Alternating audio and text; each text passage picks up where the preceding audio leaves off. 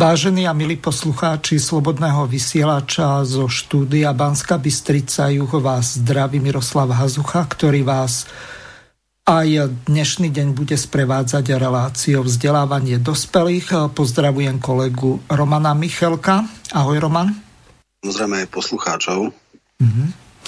No, pripomeniem našim poslucháčom, že našim druhým hosťom bude v druhej časti pán doktor Skála z toho dôvodu, že takto sa páni pred reláciou dohodli.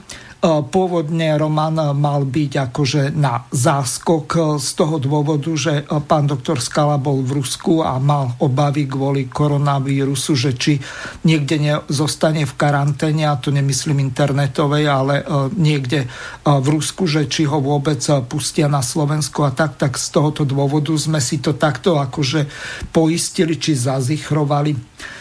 No, v tejto relácii sa budeme venovať dianiu na slovenskej politickej scéne v prvej časti. V druhej časti sa budeme venovať dianiu na českej politickej scéne. Samozrejme v obidvoch krajinách zúri. No. Roman... Tak prejdeme rovno na ukážku. Neviem, už asi tu máme prvého poslucháča, tak to pustím. Johnny Cash by nebol v parlamente. Ha. Liško, drž balónik a čakaj. Došla za mnou pani poslankyňa Belousová a že musela dať pánovi Matovičovi facku, lebo napísal o nej. Pán Matovič zrejme nemá dostatočnú výchovu a nevie, ako sa správať k dáme. Ja som sa mu snažila takou jemnou formou pripomenúť, ako by sa muž k dáme správať mal. To je všetko. A došlo to takú fyzickej kontaktu nejakému? Konfrontácii? To už nechám na pána Matoviča, na jeho tvorbu, ale ja si myslím, že k ženám v politike by sa muži tiež mali správať slušne. A ja mám svoje meno, mám priezvisko a nie som pre pána Matoviča ani pre nikoho nejaký, hej, počkaj. Ak je to táto nová kultúra, ktorú teda zavádzajú do parlamentu, tak ja mám zasa metódy nie až také nové, na to, aby som vysvetlila, že jednoducho k dáme sa má správať každý slušný. Nebol tam nejaký náznak, že by vám chcel vrátiť alebo niečo podobné? Nič, ja to neriešim. Ani ste sa nebavili? Ja sa nebojím. Patrí to podľa vás na pôdu parlamentu riešiť vlastne takéto konflikty a spory? To nie je konflikt. To, ak niekto nemá dostatok výchovy, ak má medzery vo výchove a nevie sa, ako sa má správať, tak jednoducho ako e, ja sa nedám ani urážať, ani oslovať, tak ako si to myslí pán Matovič. Ja som mu vysvetlila určitou formou, ako sa k dáme treba chovať. Dúfam, že to pochopil. Nebola to podľa vás prehnaná forma, keď sa ma hovoríte, že sa vám ako keby nepáčila tá... Vy ste to tak ako parafrazovali, že ak to má byť tá nová politická kultúra. Pozrite sa, pán Jakto, videli ste ho, je celý, nepoškodený, žiadna prehraná forma to nebola. Či bola facka, bola bola. A mamičkovská. A ste mali pocit akoby od mami? Uh, od pani Belousovej, teda takú mamu by som nechcel. A jak to prebehlo, pán Matovič, povedz si? Prišla ku mne, opýtala sa, donesla mi tam noviny a článok, teda, ktorý som písal, teda cez víkend do schránok. A ukázala mi ho, teda, že či som to písal ja, že keď som ho podpísal, ja som to písal ja. A že teda, že či, som, či ona je pre mňa Ančou. Takže keď som napísal, tak asi áno. Puk, a už aj to bolo. Normálne vám dala facku, hej? No, takú peknú, takú spagrúky. A vy ste ako reagovali na to? Uh, tak prekvapený som bol, samozrejme. A ste niečo povedali? Či som niečo na to povedal? No. Chcel som, ale neviem, či som jej vlastne niečo povedal, ale chcel som určite niečo také, také výchovné. O, takže o, túto úvodnú ukážku som dal z dvoch dôvodov. Urobiť si pé er na reláciu, ktorú bude mať s pani doktorkou Belousovou v útorok. A druhá vec je tá, že podľa toho, čo Roman na YouTube kanále povedal, tak zrejme Matoviča treba vychovávať v kuse a je škoda, že pani Belousová nie je v parlamente. Ako to ty vidíš, Romanko? No, situácia je taká, že chvíľu, asi prvý týždeň som nespoznával Matoviča normálne akože konštruktívny, uh, žiadne hejty, uh, vyjednávania, normálne Rozmýšľal som, aký koktejl liekov museli namiešať, aby ho držali v nejakom lucidnom stave. Skrátka, držal sa, držal a potom naraz, keď bolo rokovanie krízového štábu, tak neuniesol uh, tú vec, že v podstate Pellegrini uh, tú krízovú situáciu zvláda a prišiel s nekonečne trapnými hejtmi, uh, ktoré už akože bolo úplne mimo, tak uh, toto starý dobrý Matovič. Hej. Potom bola tá obskúrna relácia u Puškárovej, kde som teda chcel vypočuť, že to ke, čo také strašné akože zanedbala súčasná vláda alebo krízový štáb. A dozvedel som sa nejaké prostoduché veci, že ja nie som vlastne expert tu na Krajčí, dezignovaný minister zdravotníctva, mal tam nejaké štyri strany, nevedel sa vykoktať, potom však povedzte niečo konkrétne, takže vraj všetko má byť napísané, čo je úplne nonsens. Potom vlastne nejaké fo- lokálne zlyhanie, kde v Ružinove sa nejaký človek dostal, tak ak by to bolo niečo napísané, tak by sa nedostal. Jednoducho to bola absolútne primitívna, trapná kritika pre kritiku. Jednoducho starý dobrý Matovič sa znova našiel. Asi neexistujú tie prášky, čo by ho udržali v nejakom normálnom stave. No a potom samozrejme pokračovalo to ďalej tým, keď dal ten známy tweet alebo Facebook, že, že pohár trpezlivosti sa pretiekol, budú sa diať veci. No žiadne veľké veci sa nediali až na to, že teda uh, Sulíka zlomili a vybartrovali, dali mu návrh jedno ministerstvo, ktoré ale nepoužil pre svojho nominanta, ako sme dneska zistili, ale v podstate pre kariérneho diplomata. No a dali mu... Kto to bude? No, No, bude to Korčok. V podstate Aha. dostal tri rezorty miesto dvoch, to znamená, nebude mať financie, bude mať podpredsedu vlády a ministra hospodárstva. S tým, že nie je ešte celkom jasná kompetenčná alebo kompetencia podpredsedu vlády, že teda či v podstate Heger bude niečo ako jeho štátny tajomník a či bude v nejakom subordinačnom režime, že on je podpredseda vlády a teda bude mať pod palcom aj financie a vlastne ten minister bude na úrovni štátneho tajomníka, alebo to bude samostatný minister, ktorý podlieha premiérovi a post podpredsedu vlády pre ekonomiku je len taká, taká, taká, taká, také pozlátko bez reálnej hodnoty. No a potom samozrejme však majú školstvo, to viac menej bolo jasné od začiatku, s tým v zásade nemal nikto problém, lebo tuším pé esko malo svojho kandidáta na školstvo, to sa nedostalo a žiadna iná strana sa nejak neprofilovala v tom zmysle, že by toto bol pre nich prioritný rezort. To znamená, že už ten piatok, teda bola aj tá známa tlačovka Sulíková, kde teda hovoril, že, že ostatné strany nie sú jeho podriadení, ale sú partneri a tak sa musia aj správať a že teda on je najkompetentnejší pre post ministra financií. No ale zjavne za jedno ministerstvo navrch to nejakým spôsobom dali. Chápal by som to, keby tam dal Klusa, ale nie celkom chápam, keď tam dal kariérneho diplomata, ktorý teda, neviem o tom, že by mal nejaké stranické väzby. Takže myslím si, že to bude strašne frustrujúce pre Klusa, ktorý už dnes je podpredseda parlamentu a toto by malo byť také logické pokračovanie do exekutívy.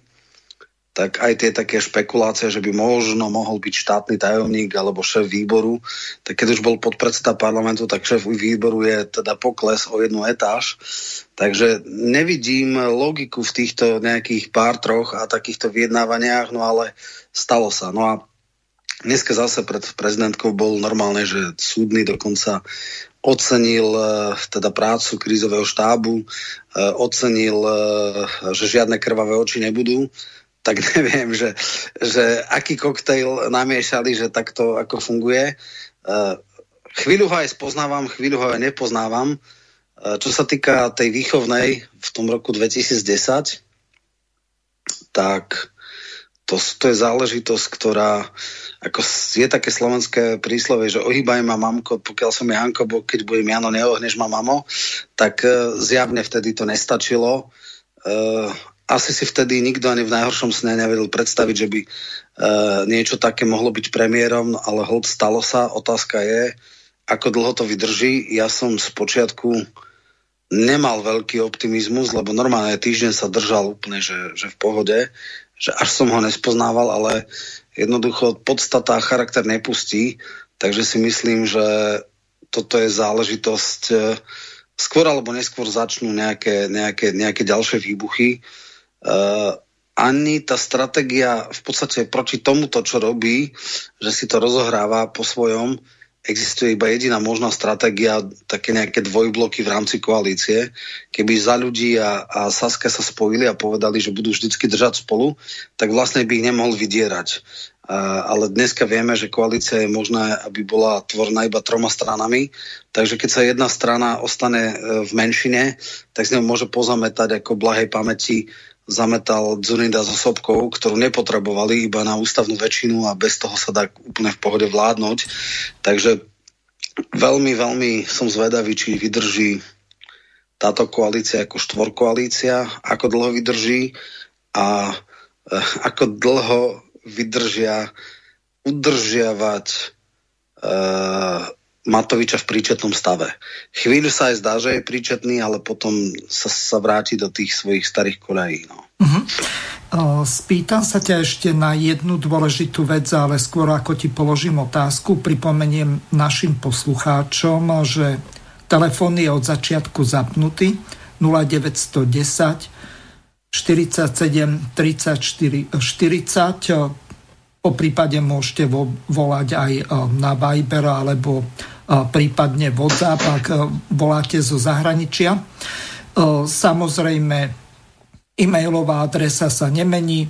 studio bodka bé bé bodka juh zavináč slobodnyvysielac bodka es ká, prípadne aj s gmailovou doménou pre istotu, ale najmä po sedemnástej hodine.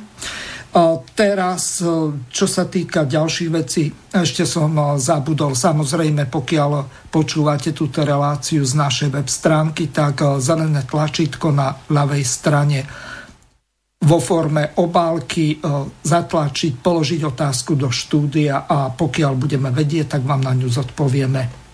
Hlavne naši hostia. Ja som tu na vybavovanie telefonátov, čítanie e-mailov a debaty s našimi hostiami. Takže, Roman, teraz jeden poslucháč mi pred reláciou položil otázku, ako je vlastne možné, že človek bez srdca má problémy so srdcom. To znamená, jedná sa zrejme o nášho Kisku, Kisku z toho dôvodu, že on by sa nemal volať dobrý aniel, ale padnutý aniel, alebo Angel Down podľa toho amerického tak. filmu Black Hole Down, ako ten čierny astradl, čo je ten americký vrtuľník, padol. Takže skús toto komentovať. Ako je to vlastne, aby sme aj našim poslucháčom odpovedali postupne na otázky, ktoré nám kladú? No, myslím si, že pre Kisku to bola... Kto pozná cirkevné dejiny, tak Kano sa mu niečo povie, teda tá pútnická cesta, lebo jeho ambície boli úplne iné, než bola realita. On mal ešte pred troma, štyroma týždňami ambície byť e, premiérom. Riešili, či ho prezidentka poverí zostavením vlády, aj keď má trestné stíhanie alebo nie. Chvíľu aj povedala, že by s tým mohla mať problém, potom mu vraj volala, že ona to tak nemyslela, no ale realita skončila absolútne, e, tak by som povedal, e, skutočnosť hlboko prečila aj najhoršie očakávania, sa nedá úplne povedať, lebo to by bolo vtedy, ak by sa vôbec nedostali do parlamentu.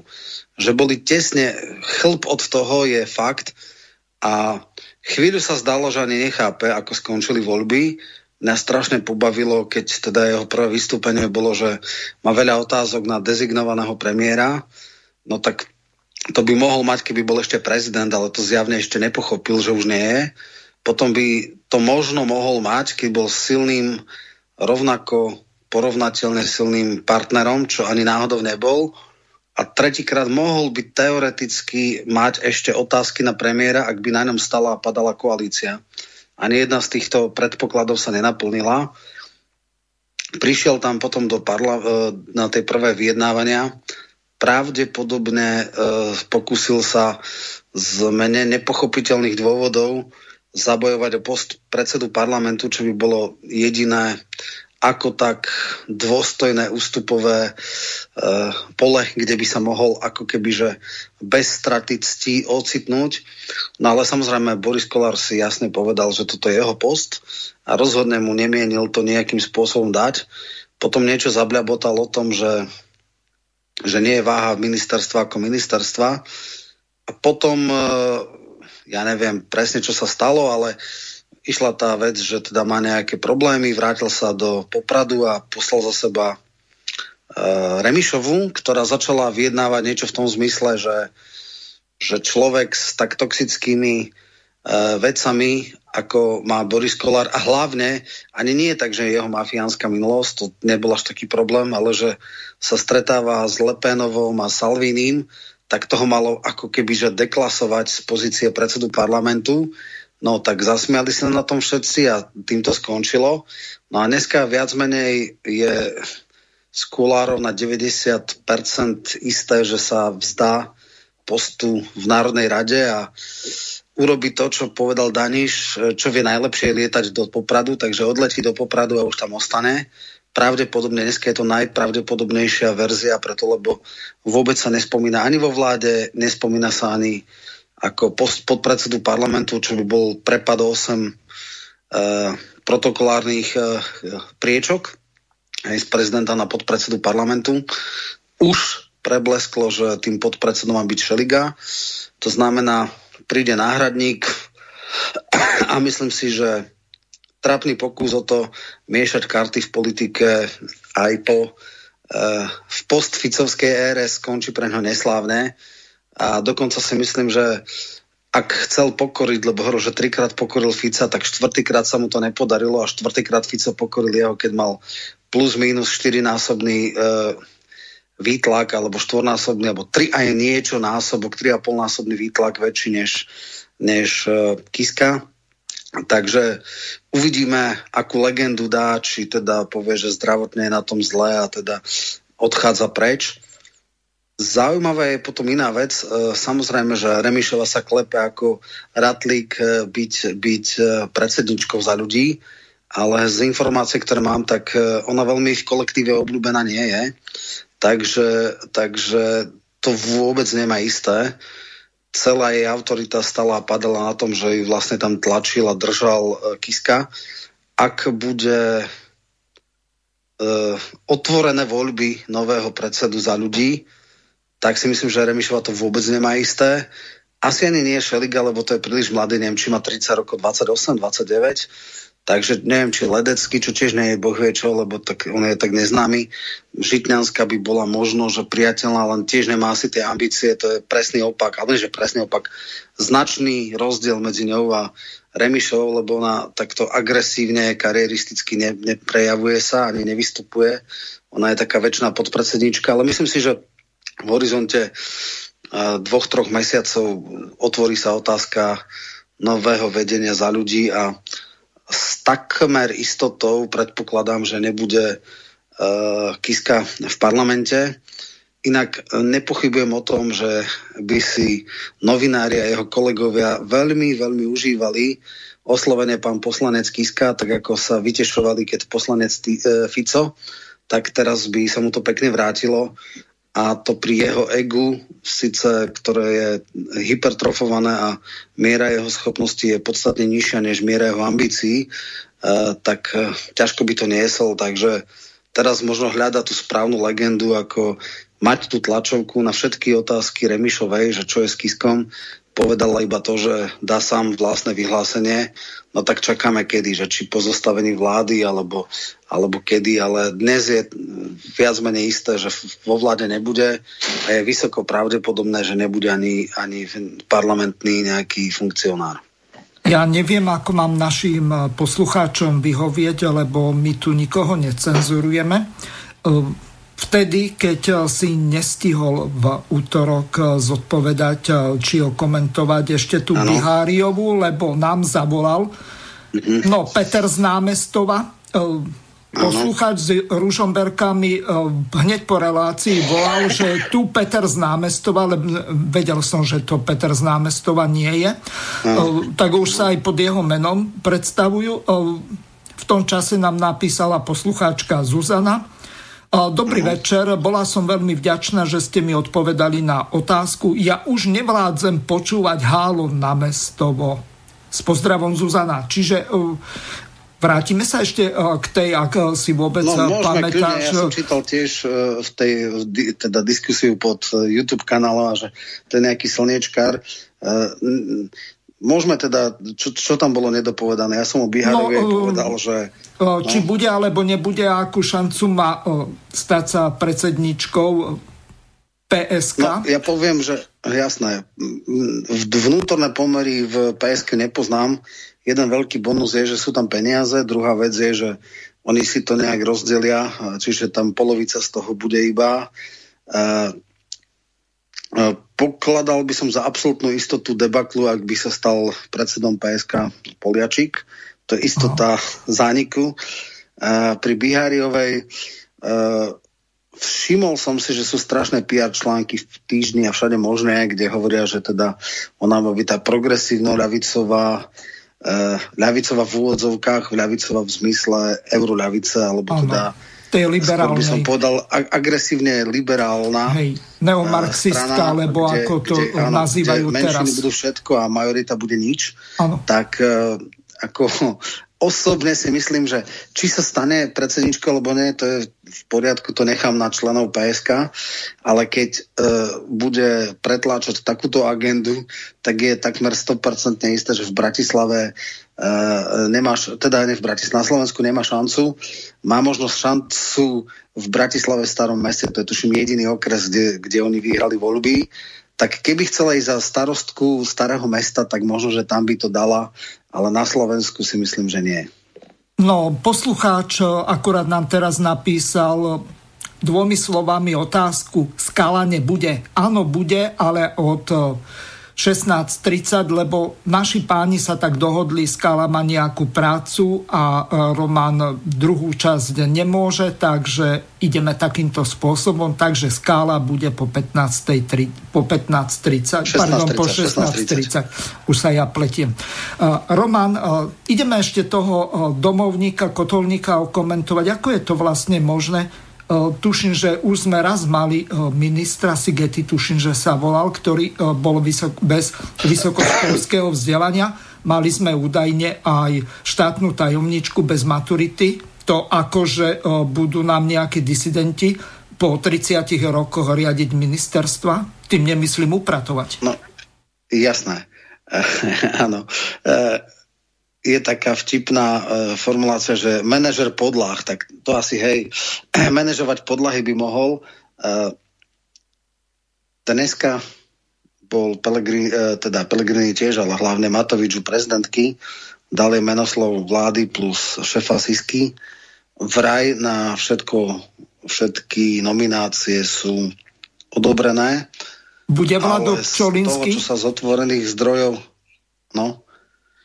Z toho, čo sa z otvorených zdrojov dá e, získať, tak Oľano má tri dvojičky, e, teda nie je úplne jasné, že ktoré posty bude mať ktorý minister. Budaj je, je nominant na troch postoch. Niekedy dávno Oľano predstavilo niečo ako tieňovú vládu, tam bol minister životného prostredia, ale aj novo zvolený poslanec Mičovský je... A, nominant na tento post. Potom je tam dvojička Milanová, čo je tiež taká veľmi nevýrazná, eh, ľahko prehliadnutelná poslankyňa, ktorá úplne vybuchla v týchto voľbách. A kohože to má za manžela, lebo nejakú celebritu? Áno, áno. No Arpad Šoltes napísal... Sviňa. Napísal, uh, áno, áno, autor. On teda má známe vyjadrenie o Kotlebovcu, ale mal aj vyjadrenie o...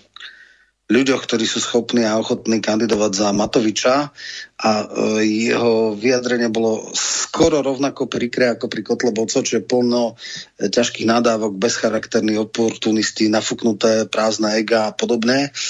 A zastal sa tejto absolútne neznámej poslankynej manžel, ktorý hovoril niečo v tom zmysle, že Matovič je perfektný, lebo je ťažký pravičak a libertarián. Zjavne nečítal si program, pretože... Uh, ak je niečo Matovič, tak je to esenciálny populista, takže uh, zjavne uh, manžel možno budúcej ministerky kultúry má obrovský problém čítanie s porozumením uh, a vôbec chápaním, ale to už je druhá vec. Čo je podstatné je to, že ona je tiež jednou z kandidátiek na ministerstvo kultúry a potom ešte tuším jeden post má e, ešte potom jeden post má, no ale problém je v tom, že zároveň je jedným z kandidátov na e, podpredsedu parlamentu, čo je niektorí ľudia, ktorí si veľmi, veľmi dobre pamätajú, tak tri štyri mesiace bol, keď bol ešte kooptovaný parlament, tak pod predsedom vtedy bolo také, že povedzme si pravdu a strašne sa snažil byť členom, teda predsedom parlamentu po Šusterovi, to nevyšlo, tak potom zobral aspoň pod predsedu. No a pozerám ešte tretí post, ktorý je Budaj životné prostredie, pôdohospodárstvo nie, kultúra nie, ešte, ešte jeden tuším, nie. Tak na, na, je ašpirant na dvoch postoch plus parlament, áno. Čiže, čiže ten základný problém Buda je to nie len teda to, že nemá kompetencia, vzdelanie, ale aj to, že je usvedčený agent es té bé s krycím menom Domovník, preto ho jeho blízky hovoria Domovník Udaj. No a um, je zjavné, že teda donášal na svojich kolegov, že prebehol všetko, čo, čo sa hovorí, že viazací akt. To znamená, že s plným vedomím si dôsledkov pri plnom vedomí podpísal spoluprácu s es té bé. E, potom úplne nejak skartoval. Ne, nedá sa celkom rekonštruovať jeho spis, ale i fakt je ten, že ľudia s dlhšou pamäťou si pamätajú, že v roku deväťdesiat po voľbách bol nútený abdikovať alebo neprevziať si mandát za vé pé en.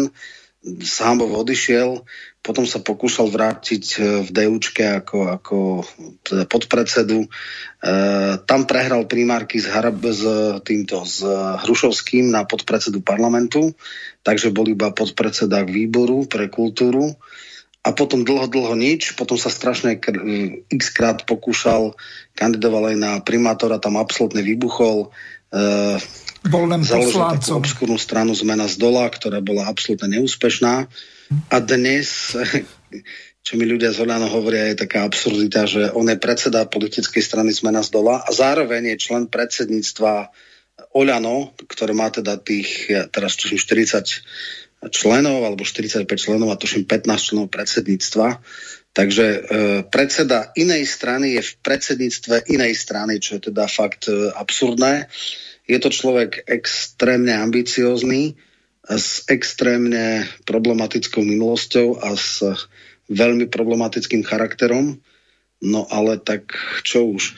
Troška ma prekvapuje, že najčistejší z čistých Matovič má usvedčeného eštebáka, agenta es té bé, medzi top politikmi a poznajúc teda jeho vek a lenivosť, tak si predstavujem, že asi zoberie toho podpredsedu parlamentu, je to prestížná funkcia a oveľa menej výkonná, takže, takže skôr by som očakával, že nebude v exekutíve, ale bude teda vpad na parlamentnej pôde.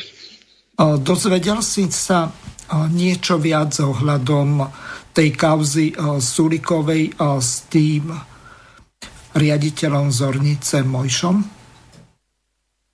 Uh, videl, som, videl som len reakcie teda, pod videom.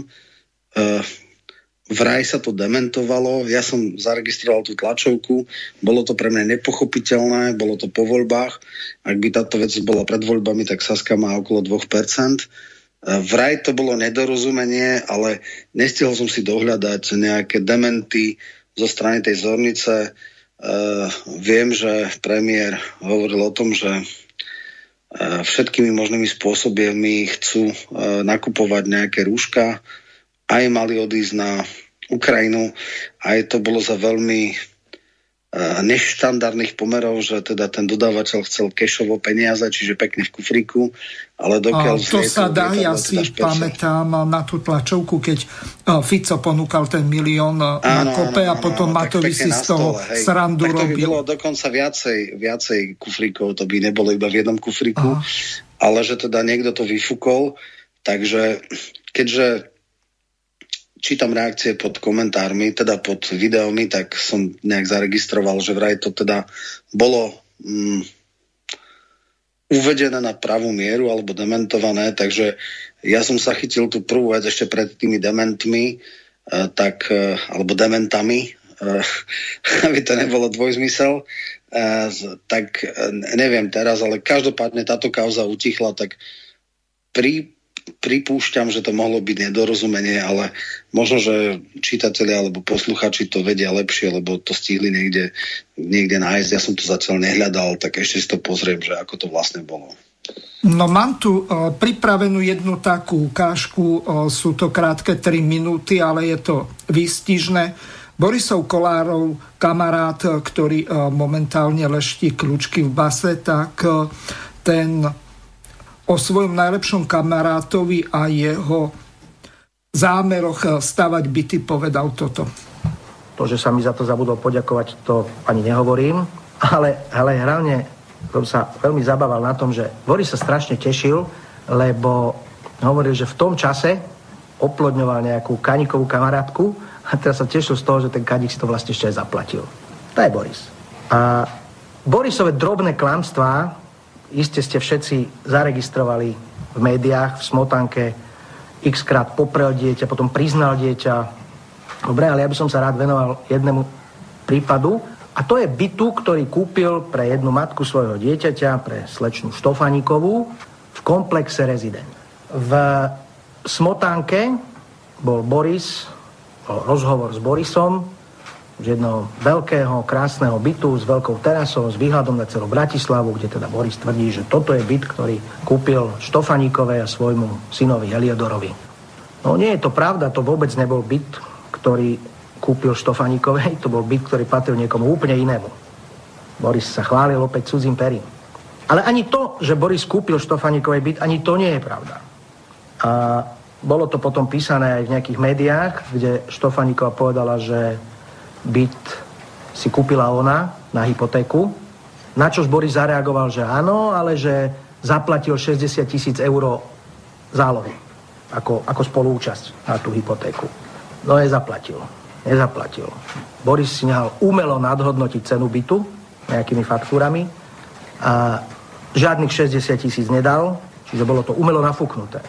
K tejto veci ešte jedno, čo je zaujímavé. Slečnú Štofanikovú zamestnal vo Fanrádiu, pričom tam nikdy v živote nerobila. Bola len zamestnaná na papieri, mám pocit, že na dobu štyroch alebo šiestich mesiacov, dali jej vysoký plat, aby si mohla tú hypotéku zobrať. Takže tak to bolo s bytom pre slečnú Štofanikovú. Čiže opäť Boris klamal. Samozrejme, pokiaľ sa pri tom kriklúnskom štreberizme nepošmykne, nespadne a niečo si nezlomí a neskončí v nemocnici. Ja by som mu odporúčil tú oligarchickú nemocnicu. Je čistá, fungujúca a hlavne sa tam nečaká. Je síce pravda, že oligarchická nemocnica so špecializáciou na duševné poruchy a závislosti v tomto štáte ešte nie je, ale verím tomu, že po tejto tlačovke sa oligarchovia rozhodnú a takú jednu spravia a Boris tam dostane jeden pekný apartmán s bazénom. Samozrejme s jedenáctimi sestričkami, ako inak. Len si musia dávať pozor, aby neotehotneli a aby mu tehotné náhodou nedoniesli na obed presolené jedlo, lebo ich skope do krvi. Má to vo zvyku. Ja som to videl na vlastné oči. Videl som, ako kopal tehotnú matku svojho dieťaťa do krvi, do brucha, do tváre, až kým som nepriskočil a nechytil som ho a neodtiahol od nej. Kopal do toho dieťaťa, ktoré bolo vtedy ešte pod zákonom. Kopal ho Boris, dnes poslanec nad zákonom. No tak, Roman... Pamätám sa na tú tlačovku. No ale otázka. No, no. To potrebuje pre tých jedenásť konkubín ubytovanie, keď ani slečne Štofanikovej, ktorá je asi závodou, lebo má poslanecký plat, tak ešte desať dostáva. Štofaniková je Krištúfková. Jaj, to je Krištúfková, ospravedňujem sa, takže aha, takže je to tak. No dobre, len... Okay. Ale aj Krištúfková bola jedna z jeho bývaliek. Aha. A tá teda dostala, ale však on, ako mať prehľad, to sú len experti na bulvár, ktorí vedia, že ktorá s kým. Uh, posledná bola, toším, čo som ja tak zaregistroval, Barbara Balúchová, ale ako skutočne ja nie som expert na bulvár, takže, takže tak. No, uh... no ale uh, byty je problém, ano, že či ano. budú, alebo nebudú, alebo uh, Boris bude stavať za vlastné, alebo uh, od developera developerov kupovať, keď kamaráta Kočnera, kšeftára s bytmi má v base. Ja som videl, ľudová tvorivosť je veľmi výstižná a e, reklama na stavebné sporenie bolo, že raz sa vyspíš a bývaš v novom. No ukazuje sa, že nie je to celkom tak. Druhá vec je, že pokiaľ si dobre pamätám, ja si na tú tlačovku samozrejme pamätám, a nezaregistroval som, že by Kollár podal trestné oznámenie za ohovárenie na uh, Kočnera. Kočnera, takže predpokladám, že to, čo povedal, je pravda a že sa to dá dokázať. Takže je pre mňa úplne absurdné, že človek s takouto minulosťou je, bude dneska predsedom parlamentu. Môžeme všeličo vyčítať aj Dankovi, ale myslím si, že toto je už úplne iný level a úplne iná kvalita. No a čo sa týka e, tej jeho predstavy, ktorú mal obhájiť v Národnej banke Slovenska jeho expert na dopravu, ktorý nejakú, nebude na doprave, áno, Holý, Štefan Holý, tuším, uh-huh. tak to vraj nevyšlo. Ten tzv. Rakúsky model cez Asfinag a vyvedenie týchto financií mimo okruh verejnej financií e, sú pase a tam sa krásne ukazuje, ako strašne sa relativizujú poslanecké a predvolebné sľuby.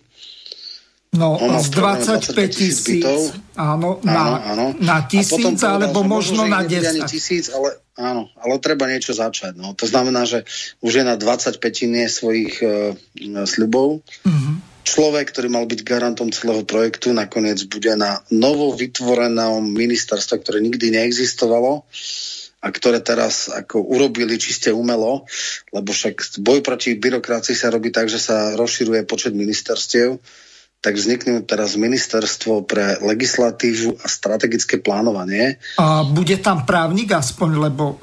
Bude tam ten Štefan Holý, čo on je aj v nejakej... On, on bol expert nabitý a teraz bude ministrom pre legislatívu. No ale o, to je fakt, čo, že... stavebný inžinier, alebo čo, ja neviem. Nie, nie, on, on bol, tuším, v nejakej advokátskej kancelárii, alebo niečo právnik. Také. Má, má niečo aj s právom. Aha. Myslím, že viem, že... v tej kancelárii sa nejak nepohodol. To je ten, čo teda mal m, robiť nejakú analýzu pre Póra a za tristo tisíc pre železnice, čiže robil nejaké možno obchodné právo alebo niečo také a teraz bude, inak tak šéf legislatívnej rady vlády bol vždycky u nás minister spravodlivosti. V Čechách zopárkrát mali ministra bez kresla, bol, ktorý bol šéf legislatívnej rady vlády, ale je to absolútne absurdné nové ministerstvo. A neviem, ako toto má ešte k tomu spojenie s nejakým strategickým plánovaním, čo by teda zaváňalo, že je to nejaký ekonomický rezort.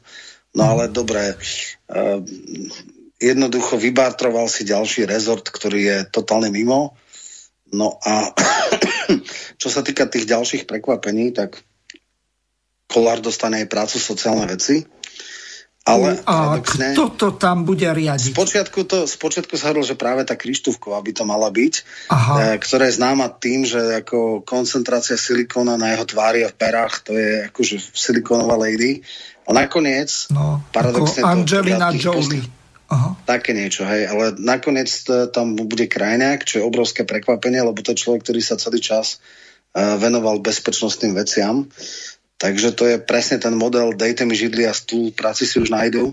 Takže je to pre mňa absolútne prekvapujúce, že tak ľahko pustil obranu. Budiš, uh, on sa dlhodobo a systematicky venoval hlavne vnútru. A s ľuďmi, ktorým som sa rozprával, tak sa Boris Kollár ukázal ako šialený egoista, lebo uh, jediné, čo ho zaujímal, bol post predsedu parlamentu. A vlastne na svojich kolegov potom v podstate nechal zostatkové ministerstva, respektíve ministerstva, ktoré, ktorým sa nevenovali, o ktoré nemali záujem. To jedno ministerstvo pre legislatívu, teda el er vé a strategické plánovanie je absolútne virtuálny projekt. To bude ministerstvo s piatimi ľuďmi. A to skoro sto, ako bez portfeje? O, také niečo, že... Nie, to má byť dokonca podpredseda vlády pre legislatívu wow. a strategické plánovanie. Čiže každá strana bude mať aj podpredsedu, teda okrem... Aha, áno, Remišová bude mať vlastne Rašiho rezort, aha. podpredseda bude Sulík a podpredseda bude teda ten Štefan Holý uh-huh. za Sme rodina. No a je to vlastne prázdnych honor, teda bude mať pozíciu podpredsedu vlády, ale v podstate s nulovou náplňou, alebo s mikroskopickou náplňou, lebo mm. tak čo už. No. No. Čiže, čiže teraz expert na sociálne veci je Krajňák, čo je pre mňa obrovské prekvapenie. A je to musí byť aj pre ňa frustrujúce, keď štyri roky sa systematicky venoval bezpečnostným otázkam a teraz bude riešiť. Len takto tu ťa zastavím. Výroky. On hovoril o tom, že ako treba znižiť, zvýšiť drasticky priemernú mzdu v národnom hospodárstve. Ano. Toto je aj tvoja téma, ktorá hovoril o tom, že skrátka výkonnosť ekonomiky a produktivita práce je na úrovni osemdesiattri celé dve, to je asi z roku dvetisícsedemnásť informácia, na toto si pamätám, čiže u nás by mali ľudia zarábať okolo tisícosemsto eur? Áno, to si pamätám a som veľmi zvedavý, teraz sa môžu ukázať, ako to on e, teda dosiahne. E, budem mu v tom držať palce, ale som naozaj zvedavý, lebo kritizovať je strašne ľahké. Ja som presne toto zaregistroval. Zároveň som dodal, že dlhé roky, dvadsať rokov bol členom ká dé há, dokonca kandidoval na podpredsedu ká dé há, obiehal okresné konferencie, robil všetko preto, aby sa stal podpredsedom ká dé há. A bolo to vtedy, aha, kedy jeho stranickí kolegovia asistovali Kaníkovi v tých najbrutálnejších antisociálnych veciach. Takže v tomto mi to bolo maximálne trapné a smiešné, že zrazu v sebe objavil sociálne cítenie, ale v poriadku, mm. dostal post, bude sa môcť ukázať, ako nám vytlačí teda tie priemerné mzdy na tých dvetisíc eur, alebo ja neviem koľko, to teda sľuboval. No, ako keby sa mu to podarilo, tak samozrejme to uznám a poviem, že fajn, ale len takto. Som veľmi skeptický. Ja som sa o tomto bavil s jednou pani, ktorá je, má vyštudované postgraduálne nejaké európske právo a ona hovorila, že dokonca, neviem, či v Lisabonskej zmluve alebo v nejakých iných doplňujúcich dokumentoch, tak je stanovené, že nemali by byť rozdielne platy v jednotlivých členských štátoch, lenže ten systém vieme, ako funguje v prípade, ak máme trhovú ekonomiku s trhom práce a s neokoloniálnymi východnými štátmi, ktoré tam prišli po roku dvetisícštyri. Jasné. No, že práve preto je zaujímavé, že ako v trhovej ekonomike vytlačí priemernú mzdu. Samozrejme, som sa tomu tiež venoval. Štát má obmedzené nástroje, je to výška najnižšej mzdy, je to úroveň miest v verejnom sektore a je to, sú to nástroje kolektívneho vyjednávania, či bude posilovať a na úkor teda zamestnávateľov. E, tak ako človek, ktorý bol vychovaný e, v tvrdopravicovom prostredí ká dé há, som zvedavý, ako tieto nástroje bude tlačiť. No a síce v rozhovore pre Postoj Boris Kollár povedal, že oni sú ľavicová strana, tak som sa tak troška usmial, ale však keď Milanovej manžel hovorí, že Oľano sú libertariáni, no tak potom už kde, kto, kde čo môže povedať. Je absurdné, ak sú politici, ktorí nepoznajú základné pojmy a, a nemajú ani páru o tom, že vlastne predsedami akých strán sú, ale však to už je tristná realita dneška. Takže Takže toto je možno prekvapenie. Tých prekvapení je tam viacej, čo sa týka novej vlády, ale e, skutočne e, prvý týždeň po voľbách by ma ani nenapadlo, že by, že by Krajňák zobral prácu sociálne veci. Na druhej strane on mal zrejme obrovský záujem o Sisku. Sisku dostal Vladoč Pčolinský, riaditeľ kancelárie Palka a Lipšica a ich pravá ruka. Oni sú traja bratia Pčolinský, jeden je poslanec, ten je nepodstatný a nevýrazný a nik- nikto ho neber vážne, ale Pčolinský, ten Vladimír, ten už pred dvadsiatimi rokmi e, číril vodu a bol vplyvná osoba zo zákulisia, tak no a dostane, druhý, teda. druhý najrýchlejší kapitán po Dankovi. Áno, áno, tak, tak. No ale čo je najpodstatnejšie je, dobre, že si pustil ten e, úryvok z Kočnerovej tlačovky, mhm. lebo predstava, že takýto človek alebo takáto strana dostane Sisku je viac než mrazivá a to som zvedavý, či sa budú novinári pýtať aj v svetle týchto skúseností, aj v svetle veľmi podivnej minulosti Borisa Kollára, či je priateľné, aby takýto citlivý post mala strana, ktorej ho predseda má takúto toxickú minulosť. Takže to som zvedavý, že či iba hlavné správy sa to budú pýtať, ak vôbec, a či to toto nebude vadiť a podobne. Mm-hmm. No, napríklad, uh, jasné. Teraz mám tu jednu polminútovú ukážku, to stojí za to a hneď ti aj dopredu položím otázku a môžeš po nej odpovedať. To sa bude ku Kollárovi správať Matovič horšie ako k Dankovi? Keď predkladám návrh zákona, tak to považujem za svoju povinnosť a som tu. Keď predkladám návrh zákona. Pán Andrej Danko tu dva mesiace rečne o tom, ako chce zaviesť do parlamentu slušnosť, ako chce tu zakázať horálky, ako chce zakázať trička a transparenty falošné bankovky. Ale keď to tu má obhajovať a keď má čeliť kritike, tak zdrhne, zašije sa a hovorím ešte raz, prípadá mi ako skunk, ktorý zasmradí a zdrhne. Zbabelo zdrhne. No, tak tvoj komentár. Tak to sú tie klasické prekáračky medzi uh, Matovičom a, a Dankom. Uh, oni kamaráti neboli, tá posledná schôdza s tým oným, že on je ožratý, tak to si všetci pamätáme. Hej, o, na tým... druhej strane, no...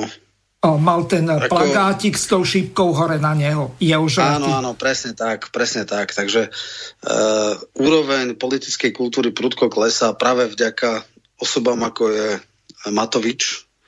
Aj ja Poliačík a tí ďalší, ale tí našťastie už tak, tam nie sú. Tá obštrukcia posledné dní, presne to, to si všetci pamätáme. Mm. A chvála Bohu, ona bola veľmi dôležitá, preto, lebo práve vďaka Poliačíkovi a tejto trapnej obštrukcii, tak uh, som presvedčený, že tých deväťstošesťdesiat hlasov, ktorým chýbali v parlamente, toto je možno jednoznačne pripočítať na vrúb Poliačika tej jeho trapnej eskapády.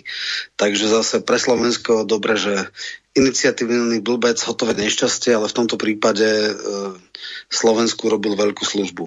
E... No, ešte teraz dvojotázka, keď si s tým začal. E, podáva pé es Spolu ústavnú sťažnosť a takisto aj tvoj šéf e... Matovič na výsledky volieb, lebo tam tie výsledky Harabin, boli... Harabin, pardon, Matovič, zle. Nebola, ospravedlňujem sa veľmi hlboko. Harabin. No, jasné, jasné, jasné. No, e, viem, že minulý týždeň v stredu, tuším, bol posledný termín a zaregistroval som, že pé esko dalo. Vraj sa k tomu pridalo aj teda Vlast. Osobne ale si myslím, že šanca, že by zrušili voľby, je minimálna. Že sa prepočítajú hlasy, som veľmi zvedavý.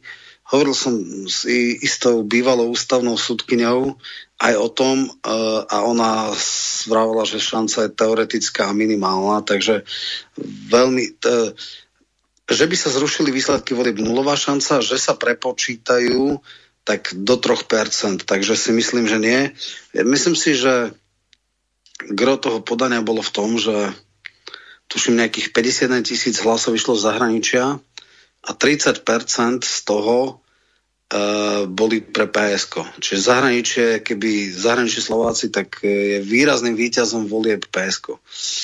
No a nejaké tritisíc hlasov alebo štyritisíc hlasov prišlo už po termíne odoslania, respektíve sčítania, čiže tam tuším bola letecká pošta a tí zahraniční Slováci mohli, alebo teda či žijúci v zahraničí korešpondenčne hlasovať a aj keď dali akože v tom termíne, neviem koľko, tri dní pred voľbami to mali najneskôr poslať a bola tam pečiatka, tak fyzicky sa to už nezarátalo, lebo prišlo po termíne.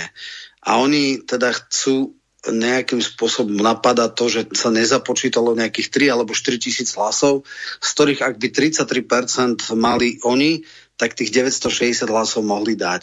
Takže to je taká, samozrejme, tým by sa troška pohlo aj s účasťou a tým pádom by to nemuselo byť sedem, ale mohlo by to šesť deväť deväť osem, ale možno by to bolo sedem nula nula jeden. No tak zrejme toto je posledná, posledná kvapka, ktorej sa oni držia a ktorej akože si myslia, že by to možno mohli dať. Nedávno si pamätám, že v Sársku boli voľby, kde ef dé pé získala o päťdesiatštyri hlasov nad päť percent, čiže to bolo päť nula nula jeden Mm. Takže niekedy aj takto je to tesné a sa do okolnosti mali jednodňového premiéra, kedy s alianciou pre alternatívou pre Nemecko sa spojili, čo bola tá známa kauza, že strana s najnižším počtom hlasov získala premiéra, ale to je len detail. Ja chcem povedať, že veľmi tesné to je. Čo sa týka vlasy, tam okolo dvetisíc hlasov chýbalo do štátnej prémie, ale nepredpokladám to. Ja tomu dávam do päť percent, že by toto mohlo byť. Takže je fakt, že vo voľbách sa našlo množstvo pochybení typu, že sa nezarátali preferenčné hlasy. Viem, že aj Jan Skulík a kdekto to namietal, čo ale v výsledku pre stranu nemá podstatný problém. Je to možno problém pre niektoré osoby, ktoré by sa dostali z nezvoliteľného miesta na zvoliteľné. V prípade ká dé há je to ale úplne pase, lebo či Jan Skulík niekoho predbehol alebo nepredbehol na kandidátke je nepodstatné, keďže nemali päť percent. Tam bol ale veľký ten rozdiel, tridsaťpäť stotín, to sa nedá dohnať. Presne tak, presne tak. Takže, takže toto je úplne pase a ani ká dé há nenamietalo to. ká dé há získalo viacej hlasov ako v šestnástom roku, ale bolo podstatne vyššia účasť. Čiže kým v šestnástom bola päťdesiatosem, teraz bola šesťdesiatšesť, osem percent je, totálne prekreslí tú volebnú mapu. Najnižší, najnižší zisk, ktorý stačil na vstup do parlamentu päťsto štyri bolo, keď Slotan mal stodvadsaťpäť tisíc hlasov, ale vtedy bolo nejakých päťdesiatpäť percent na účasť, mm-hmm. čiže vlastne a dneska ani stotridsaťtri tisíc nestačilo, čiže, čiže je to priamo umerné. Tak ale desaťpercentný rozdiel teraz bola vyššia tak, podstatne účasť. Čiže, čiže keď sa na počet hlasov dá, tak skutočne ten najnižší je pri nízkej účasti stodvadsaťpäť a viac, ale ani stotridsať nemusí stačiť, keď je účasť väčšia. Čiže toto je, čo sa týka týchto mm-hmm. vecí, no a Mám tu... nepredpokladám, že by sa prerátávali teda hlasy a že by sa nejakým spôsobom mm-hmm. prerozdelilo. Myslím, že pé esko to dalo ako povinnú jazdu a za istých okolností, keby sa všetky aj hlasy, ktoré prišli po termíne, kedy sa majú ščítať, dali, tak by to možno, že dalo, ale úplne, že s odretými ušami. O, tomu Mihálovi sa čo ujde? Čo prebiehalo? Mihál pravdepodobne štátny tajomník. On teda dal verejné vyhlásenie v tom zmysle, že by mu bolo cťou robiť štátneho tajomníka Nicholson. Ako vieme, tá odchádza do Európskeho parlamentu, neujme sa postu, takisto Hej, sa neujme postu. Neprekruškovala Sulíka. Áno, áno. Uh, nie, tak ona vravala, že ostala by, keď bola predsednička parlamentu, čo zjavne nebude, takže, takže v tom prípade odchádza preč. Mm. No ale viem si predstaviť, že na hospodárstvo si ho zoberie uh, Sulík. Tie vzťahy Sulík kontra Mihál sú pre mňa ťažko pochopiteľné. Mm.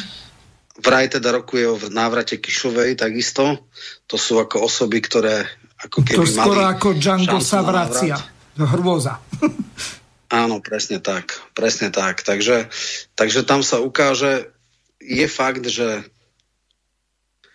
podporu, e, zrejme sú dvaja štátni tajomníci Oravec, ktorý ale pochybujem, že bude chcieť byť mm-hmm. a potom taký troška súdnejší je Mihál, lebo však Oravec to je absolútny libertarián a totálne e, ultralibertariánsky orientovaný, to je už asi aj na Sulíka dosť, takže a nebude mať asi záujem e, v podstate byť v mm, exekutíve, takže predpokladám, že, že dostal ponuku na štátneho tajomníka na hospodárstve. Uh, mám tu úplne poslednú ukážku, len čas nej pustím a mm. otázka na teba.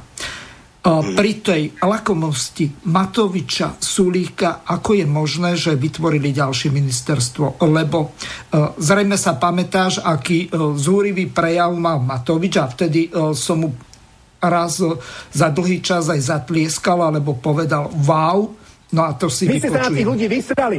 dvanásť rokov ste tu mali budovať sociálny štát a vy ste si budovali sociálny štát pre seba. Nie pre ľudí. Pre seba ste ho budovali. A týmto hlasovaním ste tomu dali čerešničku na torte. Ste ukázali, aké je skutočné vaše myslenie. Už vám nestačilo to, čo ste si nakradli. Už ste potrebovali to urobiť aj verejne. Ukázať, áno, my, elita národa, my si zaslúžime. Predsa do iný by mal mať štyri litre čistého, keď nie my. My, ktorí držíme ten štát. Viete, čo robíte, ako kontrolujete vládu, čo je vaša ústavná povinnosť? Nijako. To, čo vám sem príde z vlády, to zhltnete aj s navijákom, lebo sa bojíte, že na budúce vás nedajú na kandidátku. Takí ste vy hrdinovia, takí ste vy poserovia. Vy neprídete a nepoviete Pellegrini alebo predtým Fico. Počúvaj, chlapče, my chceme, aby si nemíňal viac, ako vyberieš. Správaj sa ako dobrý hospodár. Nezadlžujte naše deti a vnúčata. Vy to nespravíte, lebo nemáte na to odvahu. Vy máte prachov dosť, nakradnutých. Rozkradli ste eurofondy, každý rok vytunelujete tri miliardy eur, ktoré ľudia zaplatia na daniach odvodoch, ktoré nám prídu z Európy na to, aby sa tu zlepšili, zlepšil život v tých slabých, nerozvinutých regiónoch, v tých bohom zabudnutých kútoch, alebo vami, sociálnou demokraciou, alebo slovenskou národnou strakou, alebo že mostom hit, ktorý bojuje za južné Slovensko. Figu Borovu bojujete za južné Slovensko. Figu Borovu vám ide o národ. Figu Borovu ste sociálni demokrati alebo sociálne cítiaci ľudia. No, takže toľko Matovič a teraz skús našim poslucháčom vysvetliť. Sulík riešil tam nejaké rúška, že tie slovenské budú drahé po neviem dva eurá tridsať alebo ako. Tento zás povedal, že ani náhodou, ja mu dám za pravdu. Mali by mať priemernú mzdu v národnom hospodárstve, nie päťtisíc hrubom. No takže, ako vlastne?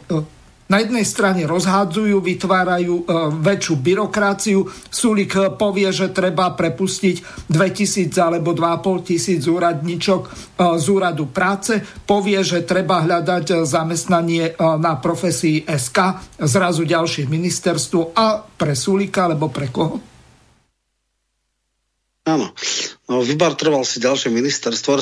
Boris Kollár hlavne, to, to nové ministerstvo, ktoré, ktoré v podstate nebolo, čiže dodali jeden naviac.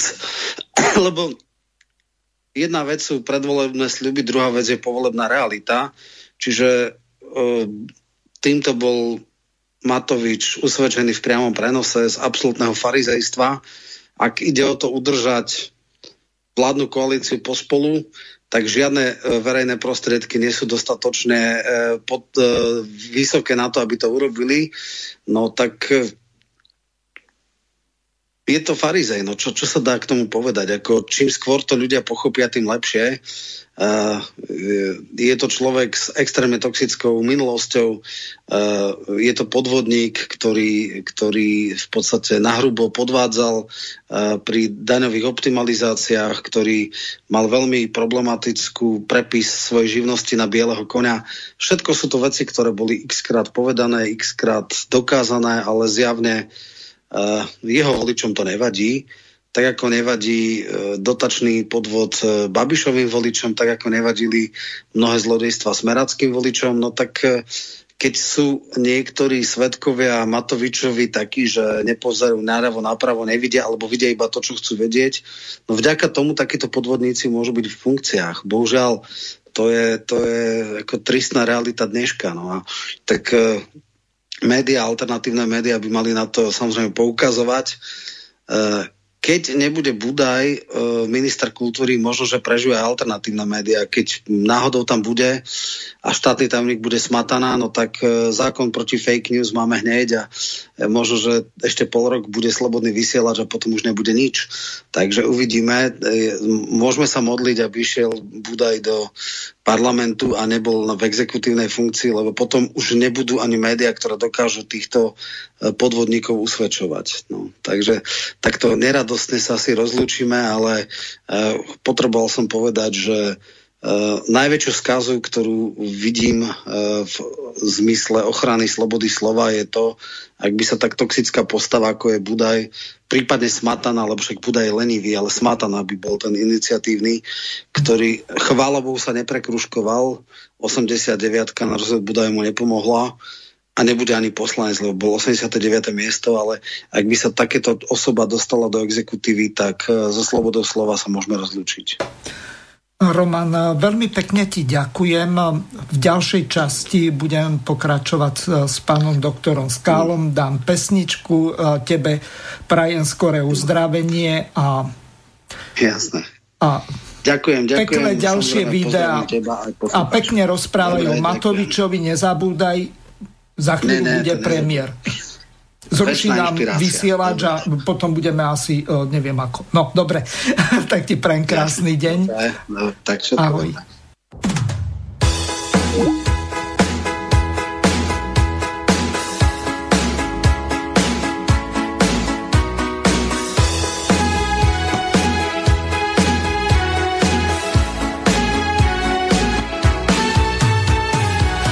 Do práce plodné vstávame každé ráno, na účtu drobné poléta nás čádáno, zrychleným klusem spiecháme do montovny, vydelať hnusem pro pány ze snemovny.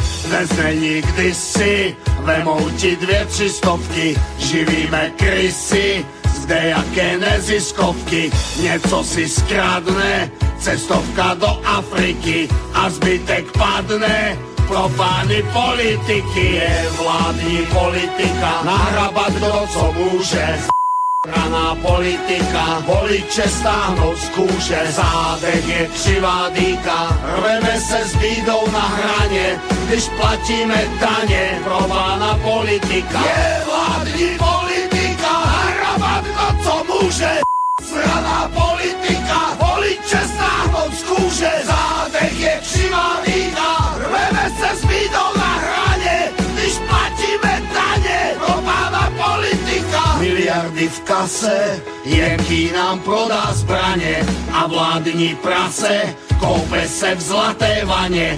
Těsto se mísí, tajný si všechno píše, když jde o misi, svedou vše na Babiše. Jediná péče nahrabat bez průseru, do kapsy teče dotace od Bruselu. Stojí to za to, za podvod a za lhaní, za státní zlato, kaviárny ke snídani.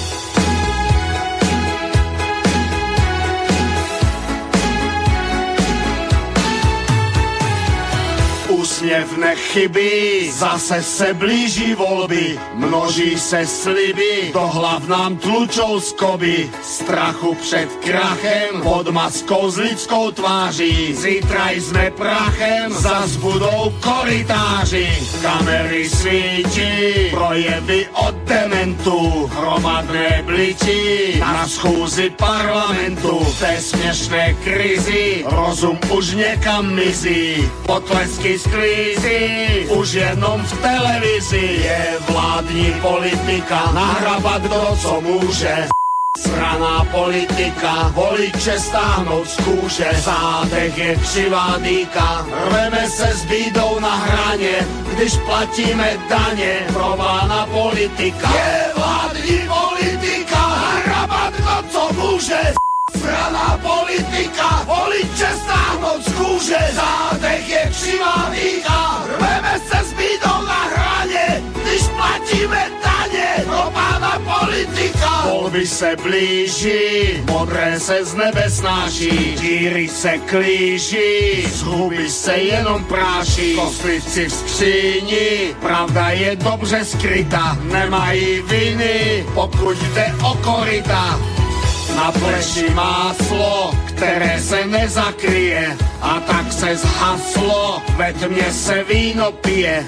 Pro krávu dojnu zaprodá matku otce a ve svém zájmu svolává slepé ovce.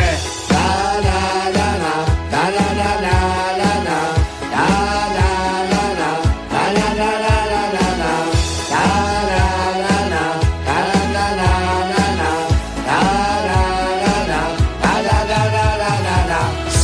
Nám svítí podivné prosperitě, jen kousek a svině se válí v žitě, s podzimní touhou vystrčí hlavy z žita, a když se porvou, tak jenom pro koryta. Je vládní politika hrabat kdo co může, straná politika voliče stáhnout z kůže, zádech je křivá dýka, rveme se s bídou na hraně, když platíme daně pro pána politika. Je vládní politika hrabat kdo co může, straná politika voliče stáhnout z kůže, zádech je křivá dýka, rveme se s bídou na hraně, Vážení poslucháči, v tejto druhej časti, tak ako bolo avizované, pokračujeme s naším hosťom, ktorým je pán doktor Jozef Skála. Zdravím vás, pán Skála, počujeme sa? Slyšíme sa veľmi dobře, zdravím vás i všechny verné posluchače Slobodného vysielača. Hezký deň. Vy ste sprevádzkovali si svoj Skype, tak ja som predpokladal, že urobím vám nejaké také pé er, aby ste tých followerov či odberateľov mali čo najviac, takže prehrám z toho vášho videa takú podstatnú časť, ktorá bude do určitej miery aj nosnou témou. Môžete si vypnúť kameru. Pôjde to rýchlejšie. To bude...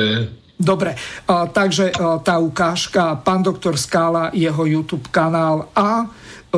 Otázka súdiet, reparácií povojnových a německých nárokov. A tedy rovných osmdesát jedna let ode dne, kdy začal největší masakr našich novodobých dějin. V kalendáři stojí psáno, že svátek má Ida a o tom, co se odehrálo patnáctého března třicet devět, tam nefiguruje jediná zmínka. My Češi máme přeci jiné památné dny. O to víc člověka nutně uráží, co v dané souvislosti zaznívá stále troufaleji z Berlína, Mnichova i dalších německých metropolí. O tom, že poválečný odsun těch, kdo se provinili proti vlastní zemi, se v duchu letitých sudeťáckých prohlášení ozvala před zhruba dvěma roky i kancléřka Angela Merkelová, když prohlásila, že odsun, ona tomu říká vyjednání, Vertreibung, prý neměl politické ani morální oprávnění. Madam propásla příležitost mlčet a moc mě mrzí, že jí to nepřipomněl nikdo z vrcholných českých představitelů. Kdyby se totiž skutky velké většiny předválečných Němců z našeho území soudili podle přednichovských zákonů, skončilo by to nutně desetitisíci hrdelních trestů. Ti lidé a jejich potomci by do Prahy měli posílat díků vzdání a ne se troufale ozývat. Ministr vnitra Seehofer i někteří další se velmi často dožadují zrušení tzv. Benešových dekretů. A mají i spoustu poskoků u nás v České republice, kteří ten požadavek zlehčují a tvrdí, že vlastně o nic nejde. Je tomu opravdu tak, že ten tlak má rozšířit jen prostor pro nebetyčné mrzačení moderních dějin? Já si to nemyslím. Každý, kdo do politiky nespadl z višně, přeci ví, že takový tlak, prosazovaný na půdě Evropské unie, má v pozadí chamtivé majetkové nároky. A otázka, kdo komu dluží, přeci stojí přesně obráceně. Je to Německo, které naší zemi dluží reparace za teror, genocidu a obrovské hospodářské škody, které způsobila německá nacistická okupace. Proti fašistické mocnosti je na konferencích v Postupimi a v Paříži v roce devatenáct set čtyřicet pět vyčíslili částkou téměř tři sta padesát miliard předmnichovských korun. Pro uvedení do kontextu připomínám, že předmnichovský státní rozpočet činil zhruba dvacet jedna miliard, a to za celé Československo. Mají pravdu tedy ti, kdo tvrdí, že nynější hodnota, a to bez započítání úroků či úroků z prodlení, německých reparací, které nám dosud nebyly uhrazeny, je někde v řádu zhruba patnáct tisíc miliard korun. Jde o nejlegitimnější ze všech našich pohledávek vůči okolnímu světu a přesto kolem ní panuje hrobové ticho po pěšině. A já se proto ptám i svých německých přátel a zdaleka nejenom lidí z stejného kreda, jako, já mám, jako mám já sám, ale i lidí, kteří jsou velmi blízko centrum výkonné moci. Jak se bude Berlín tvářit, až my Češi svůj legitimní požadavek vůči Berlínu uplatníme? A víte, co mi na to namítají? Že problém není zdaleka jenom v Berlíně, ale i u nás v České republice. A to proto, že v českých politických strukturách je stále mnoho těch, kdo si velmi umazali ruce privatizačními zločiny. A otisky prstů, z toho všeho obrazně řečeno, jsou velmi přesně zmapovány i ve státních strukturách, zvláštních službách, ambasádách a dalších institucích zemí, jako je Německo. Takže možnost hájit legitimní národní zájem je ze strany těchto lidí velmi, velmi omezená. Oni naopak musí dolatě, když jim to zvenku hvízdnou. A ti samí němečtí přátelé mi říkají i věc, která šokuje možná ještě víc. Nejsem stojí doložit. Oni mi také na papíře neukázali, ale znovu chci zdůraznit. Jsou velmi blízko centrum výkonné moci. A tvrdí, že fond, jakýsi rezervní fond na úhradu německých reparací samozřejmě dávno existuje, ale protože je nikdo nežádá, tak se z tohoto fondu financovali a možná dodnes financují úplně jiné operace. Shodou okolností právě ty, které nás zbavily ještě víc naší suverenity, a to jak ekonomické, tak i politické a mediální. Například nákupy českých deníků a celých zřetězení našich médií, ale samozřejmě i spousty ekonomických kapacit. Kapacit, které jim, díky nimž jsme bývali suverénním hráčem světových trhů a už dávno jimi nejsme. A otázka proto stojí, zda si tohle všechno necháme líbit, anebo zda otázku reparací postavíme jménem širokého veřejného mínění, cestou jakési lidové diplomacie, nátlaku na státní struktury, aby se této otázky ujaly s odpovědností obezřetného hospodáře. Vyžadujte především dva cíle. Ten první daleko přesahuje hranice České republiky a tkví v tom, že agrese se už nikdy nesmí vyplácet. A jestliže se Německo ujme úhrady reparací za zločiny spáchané koncem třicátých a v první polovině čtyřicátých let vůči naší zemi, bude ti vyslána jasná zpráva, že nic podobného se nesmí vyplácet ani v budoucnu. Ostatně bude vyslána i těm, kdo se dopustili agresí v rozporu s mezinárodním právem, agresí často za hranou norimberských zákonů v tomto století. A druhý důvod se týká generací, které prošly peklem nacistické okupace anebo vyrůstaly těsně po ní, protože jejich život byl značně ochuzen tím vším a mají právo na odškodnění. My všichni máme právo na odškodnění i proto, že jsme právě ztratili spoustu své ekonomické síly a suverenity a vznikneli jakýsi národní rozvojový fond, založený právě na úhradě německých reparací. Pomůže nám to vrátit se na vlastní nohy i z tohoto hlediska. A otázka zní, zda se odhodláme toto vše razit veřejně nahlas, anebo zda budeme mlčet i nadále a necháme si líbit posun naší země do stále závislejšího, nesvéprávnějšího postavení, které nakonec ublíží i příštím generacím. O, takže, pán doktor Skála, boli ste hľadaní, hľada vás poslucháč Tomáš, spýtal sa, Skála nebude, alebo kde je. O, takže o, skúste našim poslucháčom, bez toho, že by sme sa o tom dohovárali, o, vysvetliť, o, že ako ste sa s Michelkom dohodli.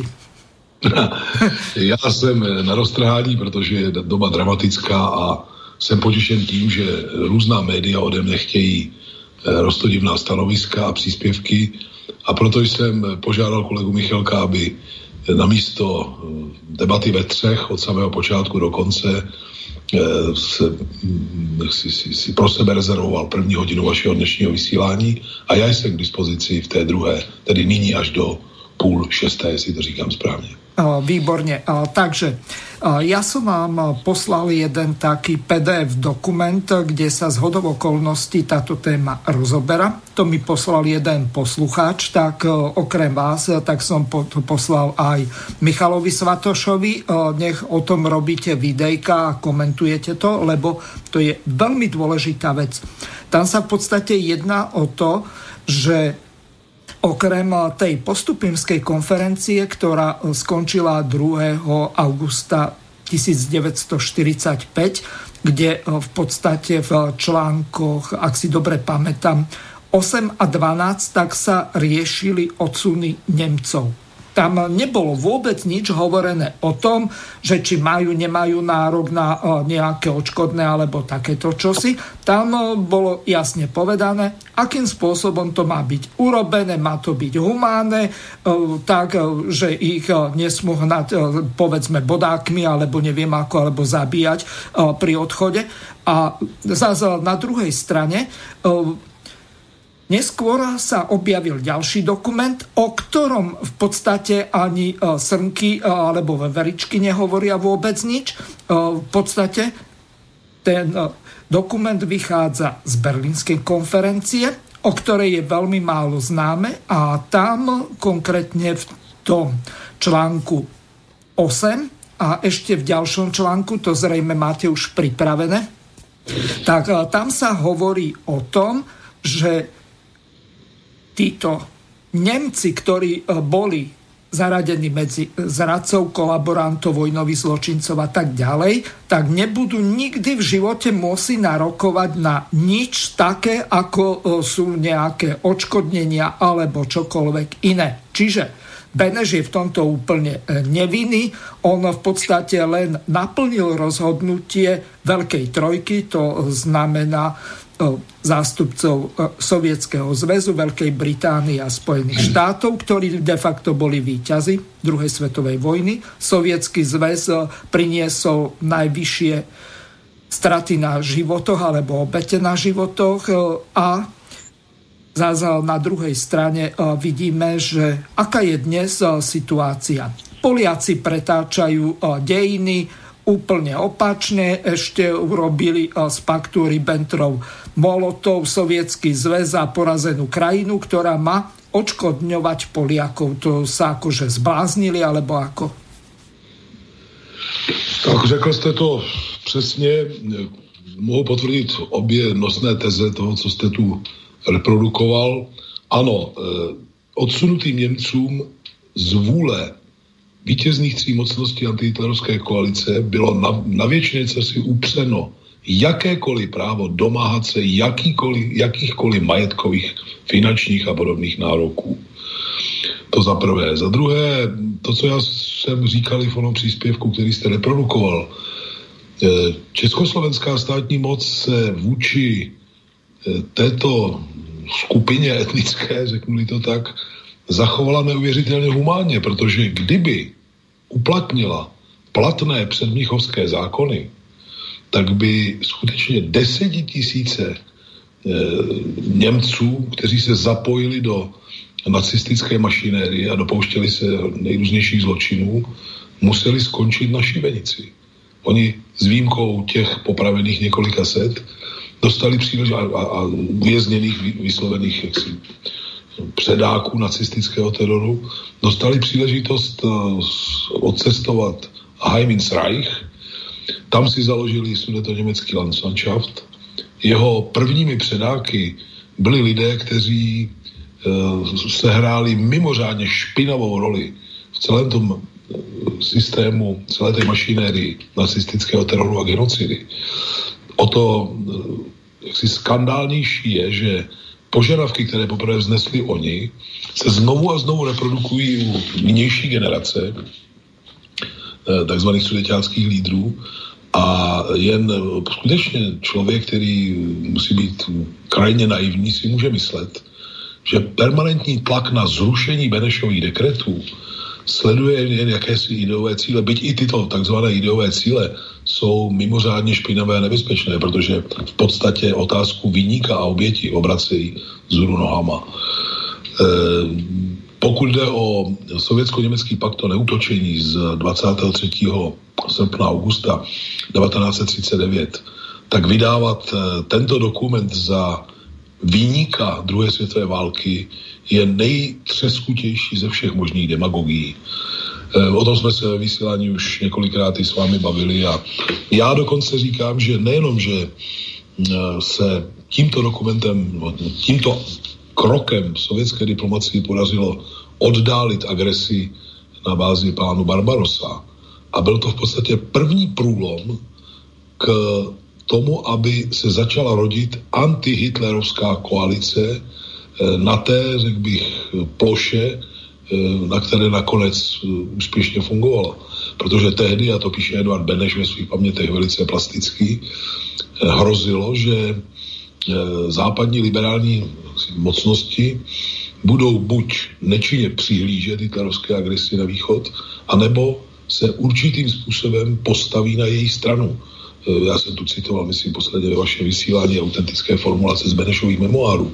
Čili toto jsou otázky, když je naprosto jasno a vznášili e, přisprostlé poznámky a komentáře nynější polská nacionalistická pravice, tak je třeba jí připomenout v celé šíři a hloubce roli, kterou hráli její předchůdci kteří se přímo tetelili blahem, že půjdou po boku Wehrmachtu vraždit a loupit do Sovětského svazu a nakonec e, se stali prvním, řekl bych, terčem nacistické agrese, aby nepřekáželi cestě na východ.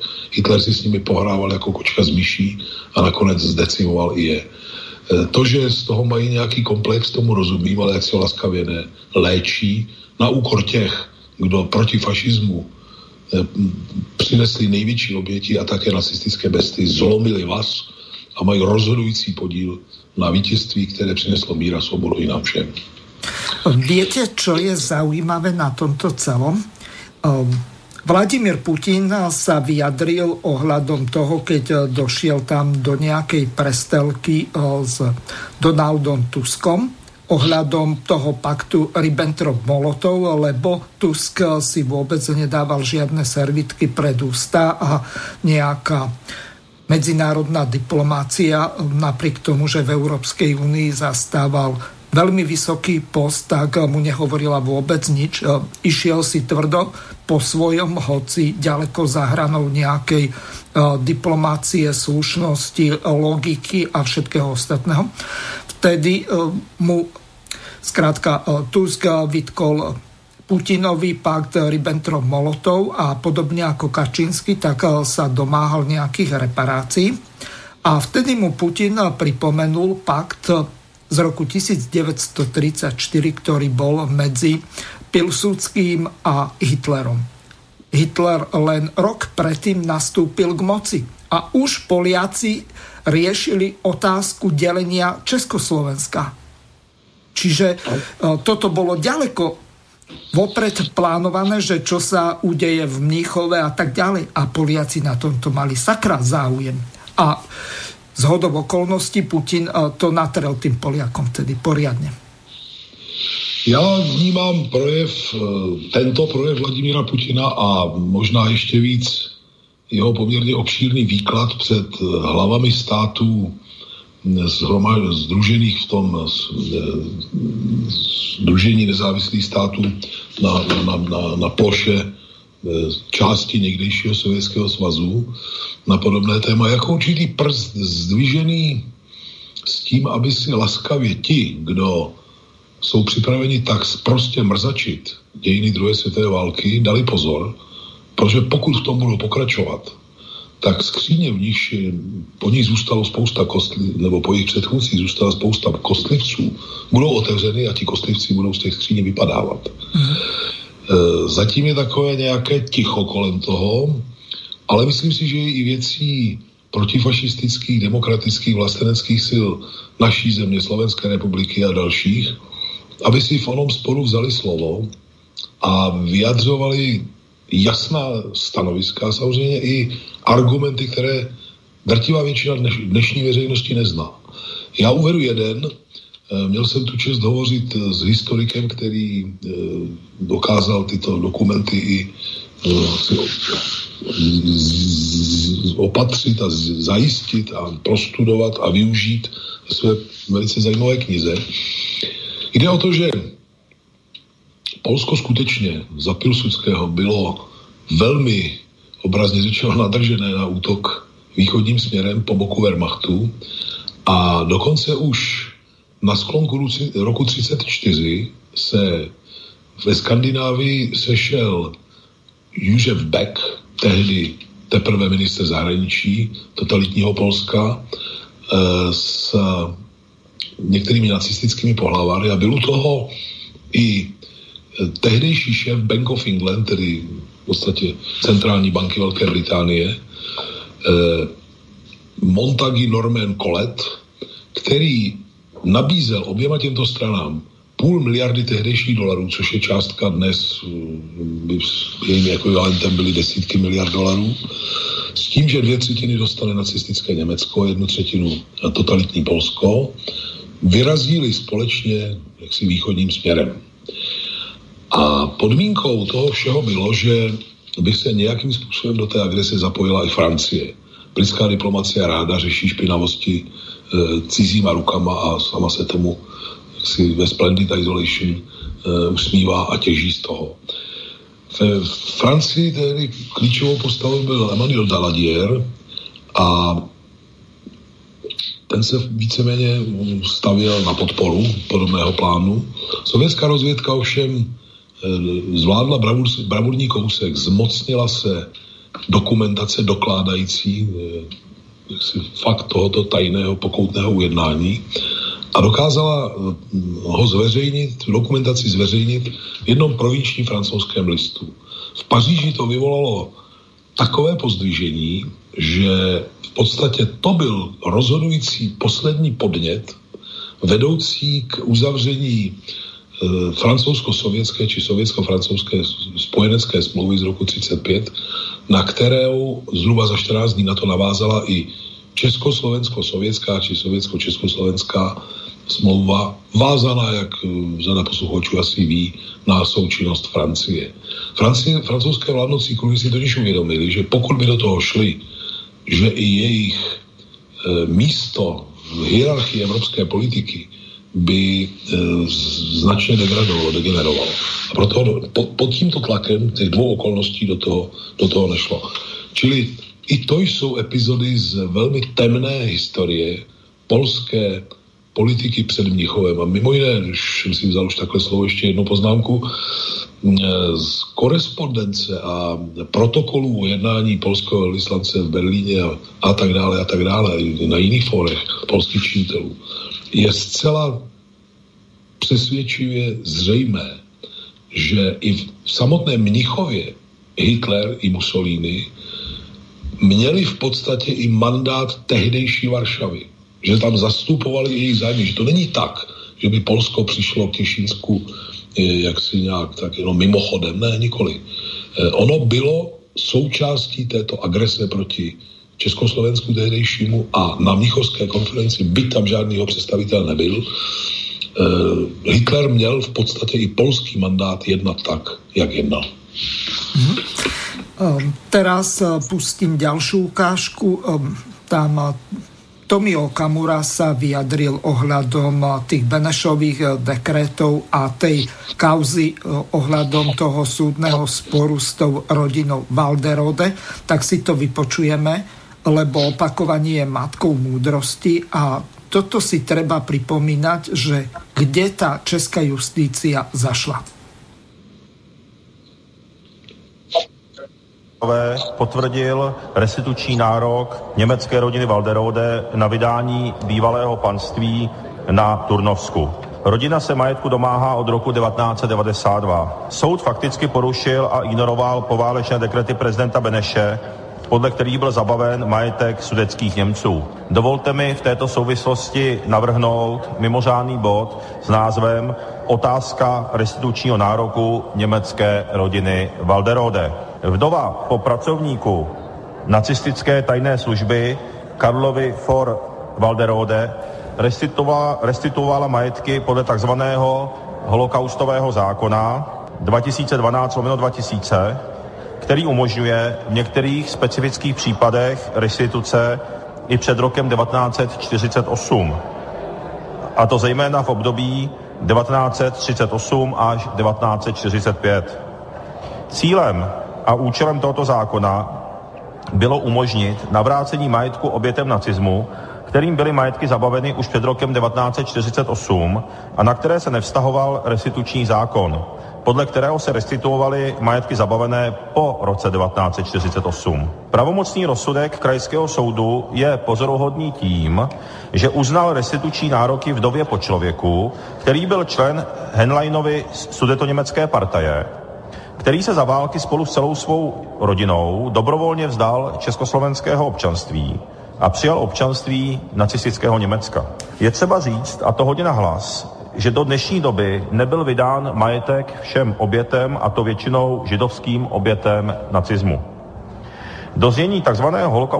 Holokaustového zákona bylo zapracováno několik ustanovení, na nichž mnoho soudů postavilo odůvodnění pro nevyhovění žádosti pro, pro nevyhovění nároku židovských občanů, například podmínka přechodu věci do vlastnictví státu, poukaz na schválený privatizační projekt a tak dále.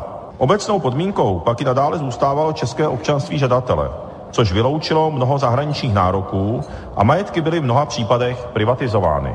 Dámy a pánové, jakkoliv jde o mnoho peněz, zřejmě o tři miliardy korun, tak hodnota tohoto majetku vrácená henleinovcům není to nejdůležitější. Bizarní a děsivé jsou jiné dvě věci. V prvé řadě to, že zatímco jsme, zatímco jsme nedokázali a zřejmě nechtěli vrátit veškerý majetek ukradený nacisty židům, tak na druhé straně soudy v Semilech a Hradci Králové nevidí problém s vracením majetku nacistickým kolaborantům, a to dokonce podle zákona, který má vracet majetek obětem nacismu. Druhý problém, který nám, který nám tu teď nastal, je ten, že se tu vytvořil precedens, podle kterého bude moci žádat o majetek každý sudetský Němec, kterému byl nějaký majetek zabaven. Žádám, abychom zařadili jako mimořádný bod programu debatu, jak systémově zabezpečit neprolomitelnost dekretů prezidenta Beneše. Jako jedno řešení se nabízí novelizace zmíněného holokaustového zákona dvacet dvanáct lomeno dva tisíce, a to v tom smyslu, že není možné, aby o majetek žádali osoby či dědicové osob, které měly během války německé občanství. Na širší debatu je také naprosté selhání soudců v Semilech a v Hradci Králové, kteří ignorovali zcela zásadní fakta, a to, že restituent měl za války říšské občanství, a tudíž jeho majetek byl zcela po právu po válce zabaven. Zabavení německého majetku umožnili už poválečné dohody spojenců a takzvané Benešovy dekrety je pouze aplikovali na našem území. Soud přijal jako argument pro, pro restituci to, že Walderodemu bylo v roce devatenáct set čtyřicet sedm znovu uděleno československé státní občanství. Ignoroval ovšem fakt, že udělené státní občanství nijak nezakládalo jakýkoliv nárok na vrácení majetku zabaveného podle Benešových dekretů. A soud ignoroval fakt, že si samozřejmě Walderode v roce devatenáct set čtyřicet sedm o vrácení majetku ani nepožádal, protože na něj samozřejmě neměl žádný nárok. Netuším, proč oba soudci rozhodli navzdory zákonům, navzdory logice i navzdory prosté lidské spravedlnosti a proti všem dobrým mravům. Byl to záměr, hloupost, neschopnost, anebo snad nějaká korupce? V každém případě bychom měli žádat paní ministryni spravedlnosti, aby kauzu nechala přešetřit a s výsledkem nás tady seznámila.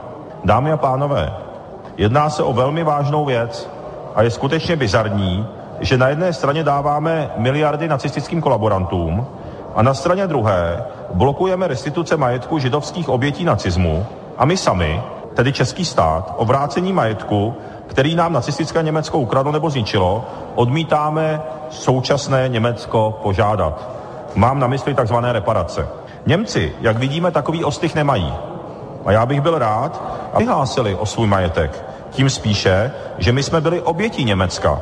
A náš nárok je skutečně spravedlivý a Němci, kteří za naše peníze budovali po desetiletí svou, prostor, svou prosperitu, nám skutečně dluží, a to řádově deset až patnáct tisíc miliard v rámci reparací. Pakliže bude náš návrh mimořádného bodu s názvem Otázka restitučního nároku německé rodiny Walderode odsouhlasen, tak, tak mi dovolte navrhnout usnesení, o kterém bychom rádi hlasovali.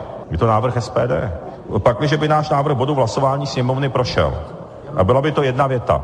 Poslanecká sněmovna Parlamentu České republiky považuje zpochybnění platnosti Benešových dekretů a případnou restituci majetku zrádců a kolaborantů zabaveného na základě těchto dekretů za přímé ohrožení suverenity a bezpečnosti České republiky. Děkuji za pozornost.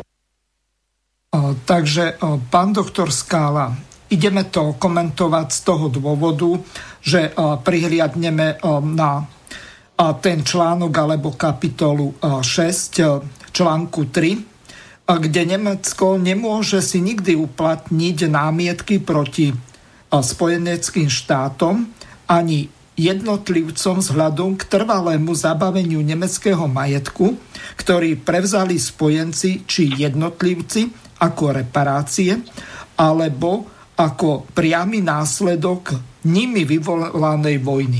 No, takže skúsme sa na toto pozrieť z toho pohľadu.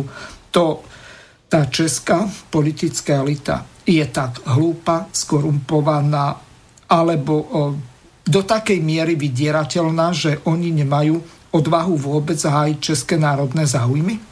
A to už o tých e, súdoch, najmä v Liberci, ak si dobre pamätám, tak e, toto mi nejde e, do hlavy, že ani odvolací súd e, nemal odvahu sa vyjadriť k tejto veci e, v tom zmysle, aby rešpektoval medzinárodné právo, ktoré je nadriadené podľa článku desať Českej ústavy e, českým zákonom. Tak samozřejmě, že rozhodnutí soudu je naprostou sprosťárnou. Samozřejmě, že Tomio Okamura má pravdu, když říká, že by ministryně spravedlnosti měla rázně zasáhnout a odvoláváte-li se vy na řečený článek poválečných dokumentů, máte samozřejmě svatou pravdu. E, Walderode, který si přisvojil nějak nevím jak v roce devatenáct set čtyřicet sedm znovu československé občanství, byl jak známo pracovníkem Sicherheitsdienstu, podílel se na výsleších eh, osob vojenského profilu, vojenského povolání, protože mezi represivním aparátem nacistického Německa v, v protektorátu platila dělba práce, kdy gestapo eh, vyšetřovalo v uvozovkách osoby civilní, kdežto Sicherheitsdienst vyšetřoval vojáky a lidi, kteří nějakým způsobem spadali pod vojenskou, pod vojenskou moc. Tito vojáci byli mnohdy vystaveni brutálnímu mučení. Valdeno neznal česky a dělal tam údajně tlumočník, ale byl u toho. Nakolik se podílel či nepodílel přímo na fyzickém násilí, ne, ne, neznám o tom nějaké, nějaké doklady. Nicméně toto angažma po dalších argumentech, které tu už zazněly, přeci jasně vylučuje z jakéhokoliv práva na restituci čehokoliv a stejně tak vylučuje jeho potomky. Je to nehoráznost a budeme-li ustupovat pro nehoráznostem i nadále a zaštítovat to tím, že soudce jaksi je neodvolatelný a nezávislý a tak dále, tak si nutně lidé budou klást otázku nezávislý na čem? Na národních zájmech, na vlastních zákonech, na samé páteři českého právního řádu, kterou, kterou jsou samozřejmě poválečné protifašistické, protikolaborantské dekrety. Je to, je, to, je to gigantický skandál a nám nezbývá, než znovu a znovu tyto otázky otevírat a jak si burcovat veřejné mínění, aby se ozvalo a nenechávalo to podvodníkům procházet tak snadno, jak jim to někdy prochází.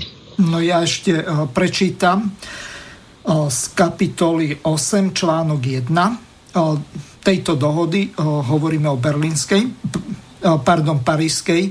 Nemeckí príslušníci nemôžu si už nikdy uplatňovať žiadne hmotné a finančné nároky proti spojencom a ich občanom a takéto nároky nemôžu byť už nikdy prejednané ani nemeckými súdmi. Takže ak nemôžu o tomto rozhodovať nemecké súdy, tak prečo o tomto rozhodujú české súdy? Tak to je řečnická otázka, samozřejmě to odpověď znáte. Je to nehoráznost, je to jen další doklad toho, jak málo jsme svéprávnou suverénní zemí a jak se u nás může z roztodivných pohnutek podlézat cizí moci, a to dokonce i v tak senzitivní, tak odporné souvislosti. A Tomio Okamura podle mého soudu udělal správně to, že upozornil i na spojitost s oním takzvaným protiholokaustovým zákonem, kde ty věci jsou, jak si uvedeny do kontrastu, ještě mnohem plastičtěji a křiklavěji. Je to, je to velká nehoráznost. Ja pripomeniem, aby naši poslucháči vzhľadom k tomu, že táto relácia má vzdelávací charakter, vedeli, že hovoríme o tom, že Nemecko je doteraz stále viazané zmluvou medzi spojencami z dvadsiateho šiesteho mája tisícdeväťstopäťdesiatdva, doplnenou o neskoršie ešte ratifikovanú zmluvu v Paríži z dvadsiateho tretieho října tisícdeväťstopäťdesiatštyri, to znamená dvadsiateho tretieho októbra.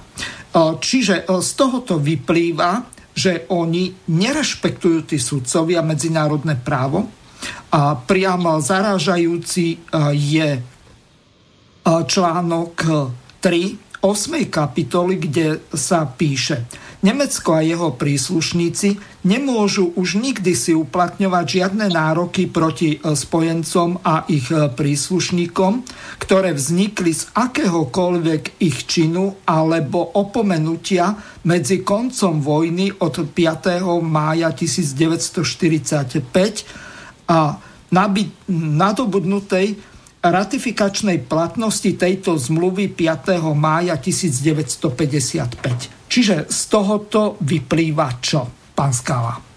Ha, to, tak znovu a znovu z toho vyplývá, že e, zatímco spojenci, e, což bylo spektrum světonázorově a politicky samozřejmě velmi pestré, jak západní mocnosti, tak tehdejší Sovětský svaz, dokázali dosáhnout absolutní schody na těchto pregnantních formulacích.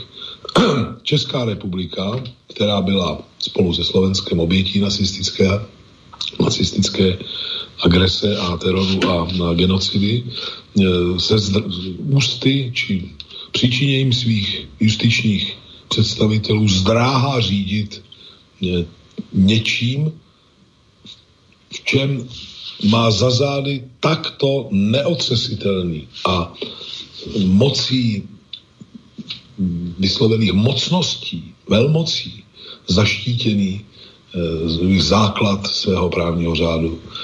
To někdy se tomu říká, že, že tady je vidět, co si jako v básníkově kapce rosy.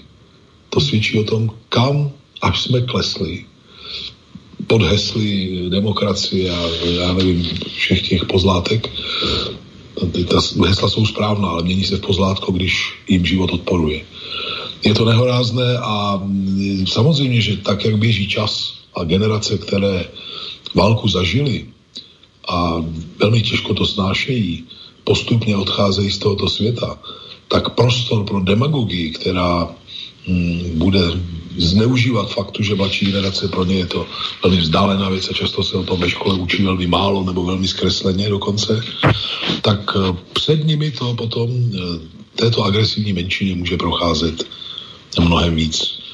Nevím už, co proto vykonat víc a energičtěji. Nezbývá než tu pravdu znovu a znovu připomínat a je dobře, že jste se na dnešní relaci připravili tak, i vy tak velmi exaktně a citoval jste tyto autentické dokumenty. No veď, dobre, sme aspoň vzdelaním historici, takže keď toto sa učí na univerzitách, tak prečo toto nevedia tí politici, alebo prečo nemajú nejakých asistentov, ktorí by mali nejaké historické, právnické vzdelanie, ktorí by im toto povedali, že dnes už nie je nejaká doba polyhistorov, že by celú tú plejadu alebo celé to spektrum tých informácií a vedomostí mal jeden človek, ale mal by aspoň vedieť, kto to vie, kde to má hľadať a akým spôsobom to využiť. Ale aby sme sa dostali ešte k jednej dosť dôležitej veci, tak váš, neviem, či priateľ, kamarát alebo veľmi dobrý známy Jaroslav Foldyna odišiel z ČSSD a teraz si vypočujeme aspoň časť toho, že čo povedal, lebo už máme len nejakých pätnásť minút do konca relácie. A toto je dosť dôležitá vec, lebo mňa to prekvapilo z toho dôvodu, že bezprostredne potom, ako odišiel z ČSSD, tak bol v relácii iks té vé Xavera Veselého a ten bol aj hosťom Slobodného vysielača a ten štekajúci uh, strážny pes, neviem, watchdog, alebo ako z tých nezávislej uh, českej al- mediálnej scény, uh, tak sa nevedelo zastaviť uh, pre nejaké nezávislé médiá, no tak uh, to ma normálne prekvapilo. Tak si to vypočujem.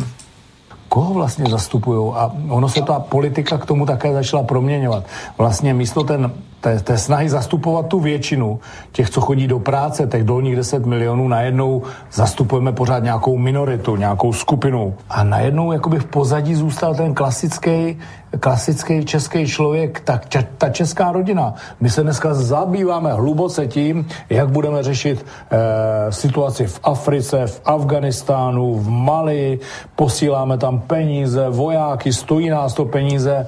Jako, ale ten největší problém je v té České republice. Vlastně my vymíráme. Ať zabývá se někdo tím, že já...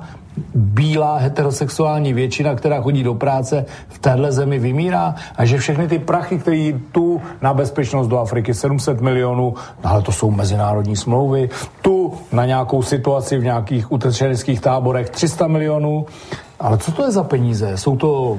To včera vytiskli na těch ministerstev. Ne, to jsou prachy toho soustružníka, zámečníka, pana doktora. E, to jsou k- peníze z těch kanceláří, těch lidí, co chodí makat, e, hasičů. Oni je musí ze zákona odevzdát a pánové je potom jdou rozdávat. Tak já potom vidím, podívám, ježmane, co to je na YouTube, video a kolega Petříček, ministr zahraničních věcí s oštěpem, tančí kolem ohně s nějakými domorodci, kterým tam přivez dobrou zprávu a, a peníze z České republiky. Peníze z toho šluknovského výběžku. To je třeba region, který mě teďko nesmírně zajímá. To je padesát pět tisíc lidí, kteří taky platí daně, chodí do práce a zavírají jim tam nemocnici. A my potřebujeme padesát až sto milionů korun, aby jsme tu nemocnici udrželi, musíme to nějak vymyslet. Ale podstata vždycky první a na, na, na, na prvním místě jsou až na prvním místě ty prachy, peníze. Ale my je rozdáváme na nějaké um, řešení problémů v Africe.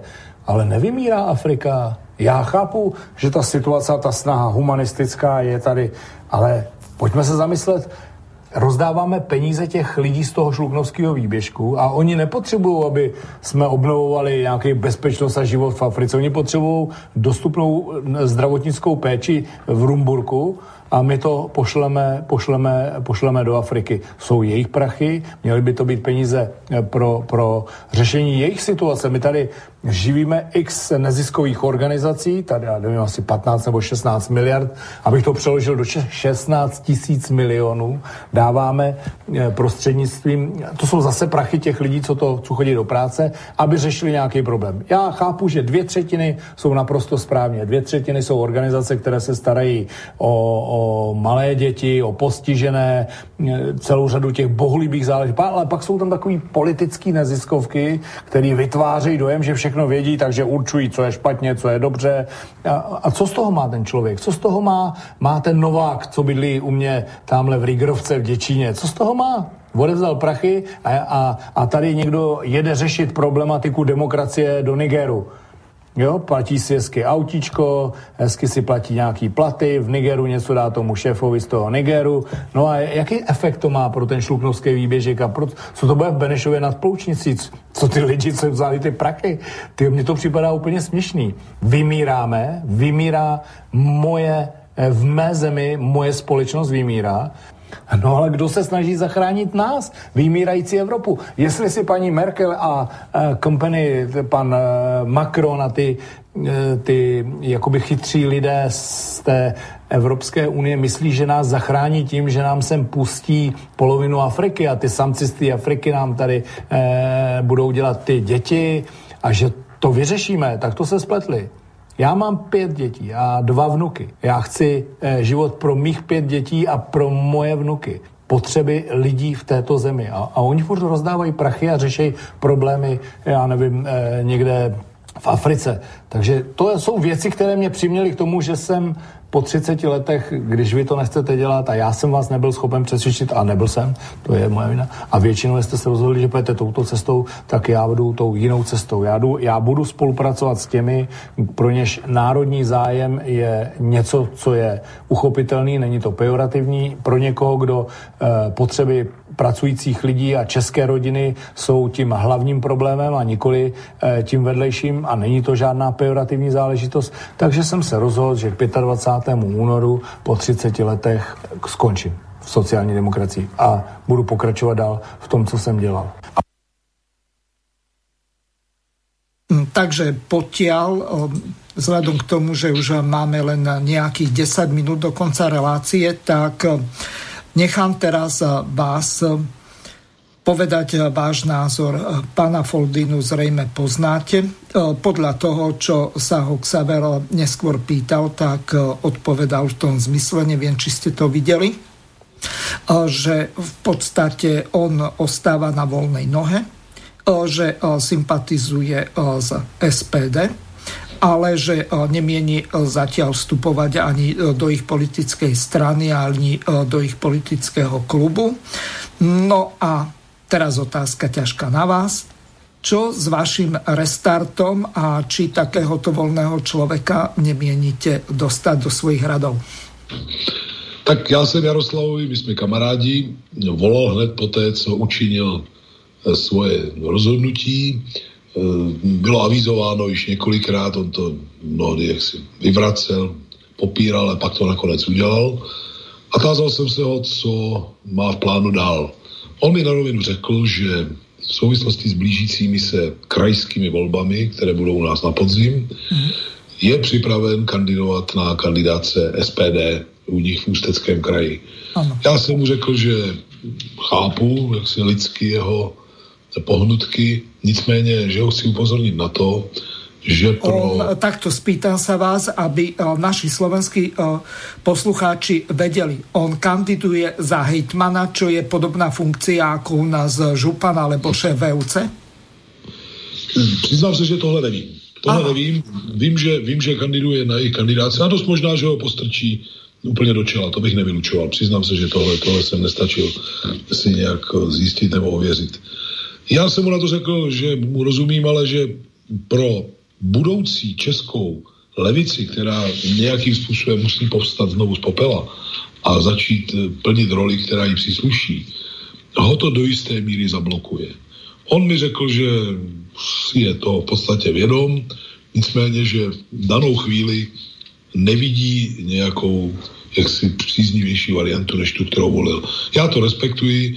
Popravdě řečeno, až by se na české levicové politické scéně podařilo dosáhnout obratu, který nazrál již dávno, tak dokonce ten fakt, že si Jarda Foldyna dneska bude kandidovat za, na kandidáce es pé dé, mu přeci nemusí nějak nevyhnutelně zablokovat cestu i do nějakých nových levicových struktur, které si, jak chci věřit, podaří skřísit a postavit na vlastní nohy. Takže asi tak, pokud je o ten restart, my máme novou situaci v tom, že v souvislosti s pandemií koronaviru byl odložen sjezd ká es čé em, který se měl konat osmnáctého a devatenáctého dubna nebo apríla v Brně. Teď se nějak perolamem schvaluje jedna ze čtyř, nebo vybírá jedna ze čtyř variant, které navrhlo vedení strany, pokud jde o možné alternativní termíny. Ten jeden je někdy tuším jedenáctého nebo kterého července nebo júla. Další dva jsou v druhé polovině augusta a třetí, či čtvrtý vlastně, termín je v novembri nebo v listopadu dva tisíce dvacet. Já osobně jsem názoru, že by bylo nejlépe, kdyby se sjezd strany konal až v listopadu, v novembri. Ano. Protože konec konců je to nynější vedení strany, které by mělo nést kůži na trh, pokud je o krajské volby na podzim, před listopadem, mám dojem, že v říjnu, byly v októbri. Přepřahat někdy v srpnu, v augustě, dva měsíce před krajskými volbami, to je samozřejmě velmi ošidné řešení. Navíc ty prázdninové termíny jsou sami o sobě nepříliš šťastné. A popravdě řečeno, kdo ví, jak dlouho mohou trvat mimořádné opatření související s pandemií koronaviru. Překládat ten termín ještě jednou někdy třeba v tom júli nebo augustě mně přijde hloupé a asi bude lépe, když by se sjezd strany konal v novembri, tedy po krajských volbách, které něco ukážou, do nichž může dovést stranu stávající vedení, no a pak je třeba se rozhodnout, zda tu stranu vede správně nebo ne, na základě velice čerstvé, čerstvé zkušenosti. Restart nějakým způsobem pracuje, my jsme zpracovali roztodivná stanoviska, vystupujeme někde v médiích, každý z nás úměrně svým, svým možnostem. E, nemohu tvrdit, že máme ve straně většinový vliv,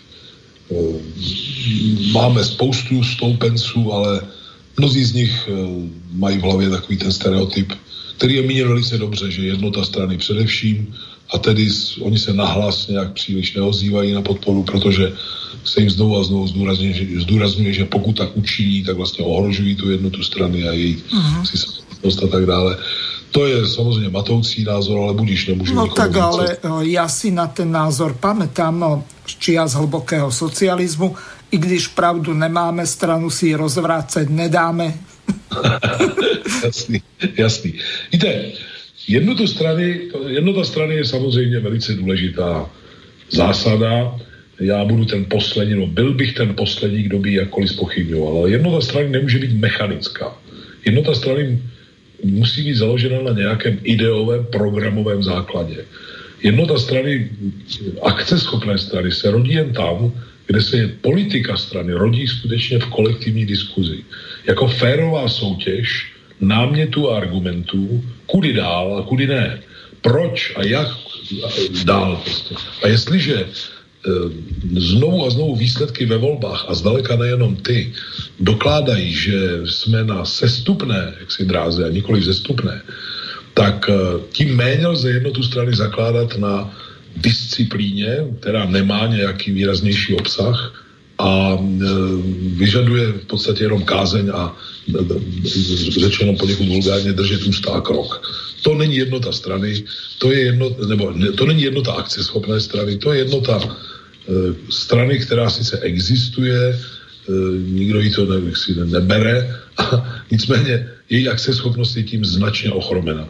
A popravdě řečeno, naše základní články i okresní organizace v podstatě svůj, svůj agendu odvozují více z vlastních nějakých postřehů o tom, co se kolem nich odehrává, ale aby byly vyzbrojeny politikou formulovanou jako strategii, jako strategie, tedy jako cesta k cíli, tak to tvrdit bez uzardění rozhodně nelze. A i proto se život našich základních stranických článků víc a víc omezil na jakousi klubovou činnost, kde lidé mnohdy v docela důstojném věku se spíše sejdou a popovídají si, jsou rádi, že se sešli. Ja vždycky říkám, konstatujem, že Božeka... Lenže strana nemôže byť klub dôchodcov alebo pamätníkov na socializmus. Potrebujeme žiť teraz a pre naše deti, vnúčata, tak ako povedal Foldyna. Pozor, máme už len dve minúty do konca relácie, tak vám položím ťažkú otázku. Idete kandidovať za predsedu KSČM? Zatím to ode mě spousta lidí chce, asi je nemohu zklamat, jsem velmi zvědav na to, jak to bude probíhat. Já vám to řeknu asi tak, já počítám s tím, že na sjezdu vystoupím s naprosto otevřeným a nijak nezakulaceným varováním, co nás potká, pokud... A Filip vám vypne mikrofon. Pokud, pokud zásadní změnu neprosedíme ani na tomto sjezdu. Mm. E, možná, že na moje slova nedojím přesně, že mo, možná, že ten střed si vyhraje někdo jiný. Mm. Já bohužel nevidím žádnou koncepčně podloženou alternativu ze strany nikoho z těch, kdo se o post předsedy strany hlásí.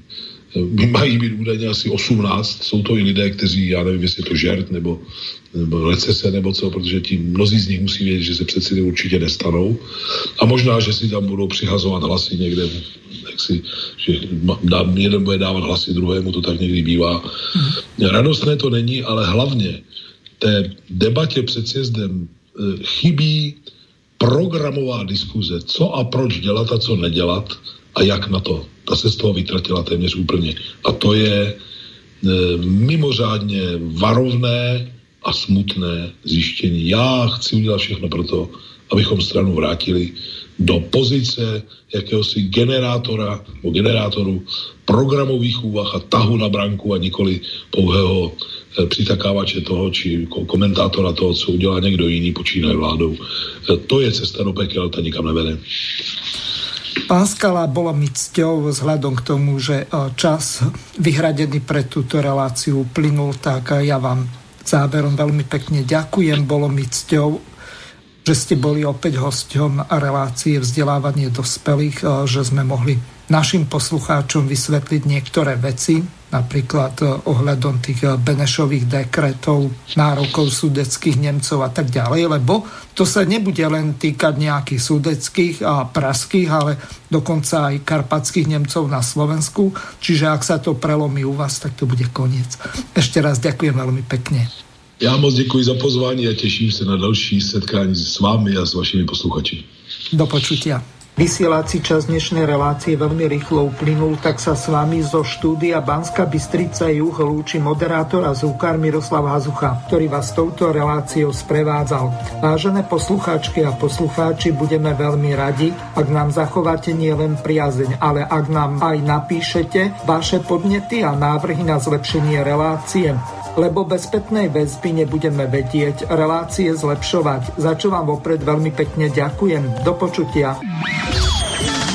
Táto relácia vznikla za podpory dobrovoľných príspevkov našich poslucháčov. I ty sa k nim môžeš pridať. Viac informácií nájdeš na w w w bodka slobodnyvysielac bodka es ka. Ďakujeme.